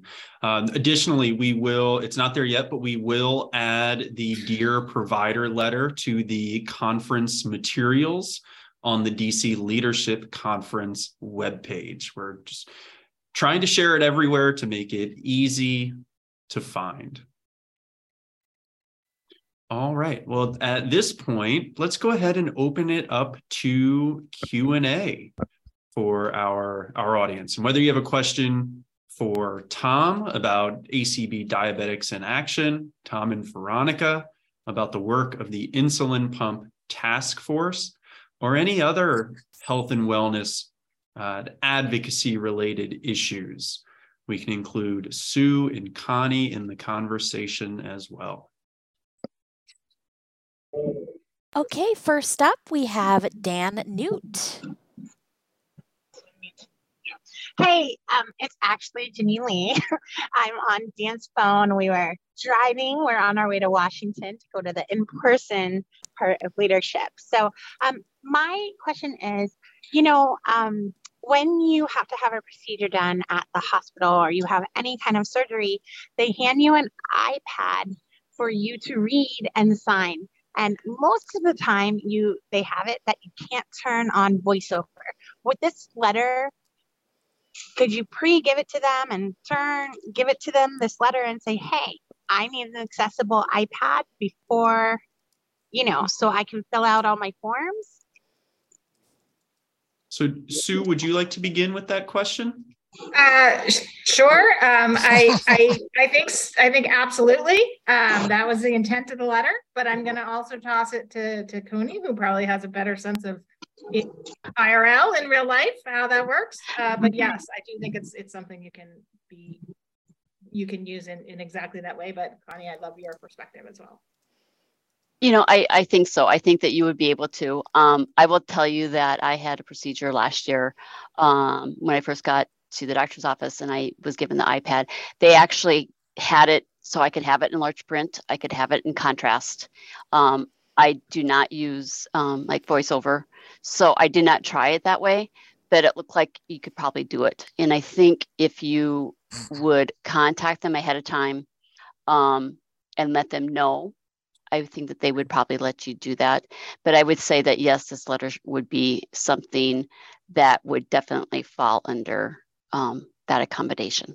and just to build on Sue and Koni, I mean, really what you're talking about here is uh, effective communication and a reasonable accommodation, right? If if the iPad they hand you is not accessible to you, um, they need to provide a reasonable accommodation for you to be able to have access to that information, whether that's by making the iPad accessible, by giving it to you in alternative format, or by having a member of staff there available, uh, basically at your disposal to go through that information. Uh, so that is that is the exact intent of this dear provider letter to spell out cl- plainly and clearly what the medical provider's obligations to you, the patient, are. So thank you for that question. Next question. We did get a question in the chat, um, but for now, let's go ahead to area code 217 ending in 235 or I'm 735. Go ahead and unmute, please. Hey, Chanel, it's Ray Campbell. I'm in on my phone this afternoon. Um, one thing, one concern I have as far as the Medical Non-Visual Device Accessibility Act, uh, I'll get the language right at some point, as well as the Exercise and Fitness for All Act. And I don't know, it probably has to be handled in the rulemaking or in the legislation. I'm not sure which. One of the concerns that I don't want to see happen is that companies be allowed an out to basically say, well, we have an app that you can use to access our piece of equipment so we don't have to make the equipment accessible. Not everybody has a smartphone, not everybody wants to use a smartphone. It needs to be accessible on the equipment itself and not reliant on an app. Um, that's something I definitely think we need to make sure uh, somewhere in this process uh, happens. Um, thanks a lot. Okay. That's a so Ray Campbell uh, adding a, a, point that as we advocate for uh, accessibility in healthcare, we need to make sure that uh, accessibility does not require the use of a, or does not only require the use of a smartphone and application, but that we have out of the box accessibility that does not require uh, an individual to have their own uh, personal smartphone. So great, great point, Ray. Does anyone have any anyone from the panel have any points that they'd like to add? Yes, this is Veronica. Topic? This yeah. is Veronica. One of the things that's happening in the diabetes um, equipment is that companies are actually beginning to go to a model where everything is only controlled with a smart app for everyone, not just us. So, particularly when you think about an insulin pump that you wear, they're trying to make that part of it smaller and smaller and smaller mm-hmm. so that then you just use your app. And so I think what we need to look at is along with making the devices themselves, whether they use receivers or not, but more and more are not using them, we may need to look at a program of how can we help people afford and get trained on some of those smartphones because it may be the only option and that's sighted or blind or low vision. Veronica, do you a follow-up question? So mm-hmm as say for example insulin pumps or continuous glucose monitors as the wearable portion is getting smaller and maybe there's not a a reader included with the device anymore. So now it's uh, the reader is the application on a personal device. Do you foresee a world where uh, those apps would then also be available on assistive technology as well I would imagine if you any assistive technology that could connect with a smart device because obviously these apps are going to need to be you know changing continuously and connected to other apps. And you know now right now as a diabetic you could have like three things connected on bluetooth at the same time. Mm-hmm. there are there are some things right now where they're trying to connect the continuous glucose monitors with the pumps and you have to use two or three different apps. It's, it's a little bit of a crazy stage but i think that's one of the reasons that we are stressing so much that they be voiceover compatible, that they be talkback compatible, and that they really look at contrast and other issues that that face blind or low vision consumers because it's what's going to happen in the future. Everybody's going that way. Yep. Thank you. We probably have time for one more raised hand, and then we'll finish with the question from Q&A. Next is Jewel. Hi, this is Jewel in Kentucky. I have a comment and a question. Um, the comment is real quick. I think out of the box accessibility is going to be really important because sometimes Bluetooth screws up, your phone dies, or you leave your phone somewhere. And, you know, if you don't have your phone available and you need insulin, that's kind of important. Um, my question though is whether this is for other medical devices that may or may not be covered by insurance as well. For example, a TENS unit. I was told my my doctor gave me a prescription. The Insurance said we're not covering that um, unless you have atrophy. Would that kind of thing be covered? Because I have not been able to find an accessible TENS unit for chronic pain management. Sure. So the, this is a question in reference to the Medical Device Non-Visual Accessibility Act. Exactly. Yes. Uh, so the if the TENS unit is a class two or three medical device that is certified and approved by the Food and Drug Administration, then it would be a device that would be required uh, to be made accessible. Uh, regardless of whether insurance pays for it or not, we're really focused on the device certification process by the Food and Drug Administration. Clark, this is Koni. This is I'd like to comment. I sure. I have a TENS unit and we, they are not accessible, unfortunately. Mm. Um, I have I have permanent neuropathy from my accident. So, and I've worked on the professional level with TENS units when I worked with the doctors and in my professional worked in the hospitals, um, and not a single one is accessible. So they would, I believe, fall under this. So I think that's something that we really need to look at because that is so important um, for diabetics also with the diabetic neuropathy. Thanks, Koni. And then uh, our last question is from Karen Campbell, and it's uh, it was submitted through the questions and answer feature on Zoom webinar. And Karen asks whether the uh, the proposed CVTA legislation, our fourth and final legislative imperative that we will provide an overview for uh, tomorrow afternoon, the Communications, Video, and Technology Accessibility Act, whether that will strengthen our advocacy with health apps. Um, so, Sue, I I know you're not uh, deeply involved in the CVTA, but with your knowledge of the CVAA um, and the the requirements for advanced communication services, I'll add the note that the CVTA will finally require the FCC to uh, to define and create rules for accessible uh, excuse me, for video conferencing services. So, do you think that that will strengthen our advocacy work with uh, healthcare apps and health providers? Um, so for sure, the the increased clarity around the um, video conferencing, de- the definition of what's covered, will be enormously help helpful. Mm-hmm. Um, I one thing though I'll say though is, I the, the existing laws under the CVAA are pretty clear that these patient portals, especially like the email features and the messaging features, should be accessible. And it's an enforcement problem. And it's a, I know, Clark, you've had many conversations with the FCC on this as well, right? Um, there's, it's, and you've we've all heard the story before, right? I mean, the laws are there, but then that, they have to be enforced. And uh, by the way, I 100% agree with you, Koni. You want to go in with a posture of collaboration and helpful, and I think that's the the ethos of ACB, even in litigation when we can, you know, mm-hmm. get to a collaborative solution. But um, so I guess a two-part answer. Yes, it will it will help, but also don't wait.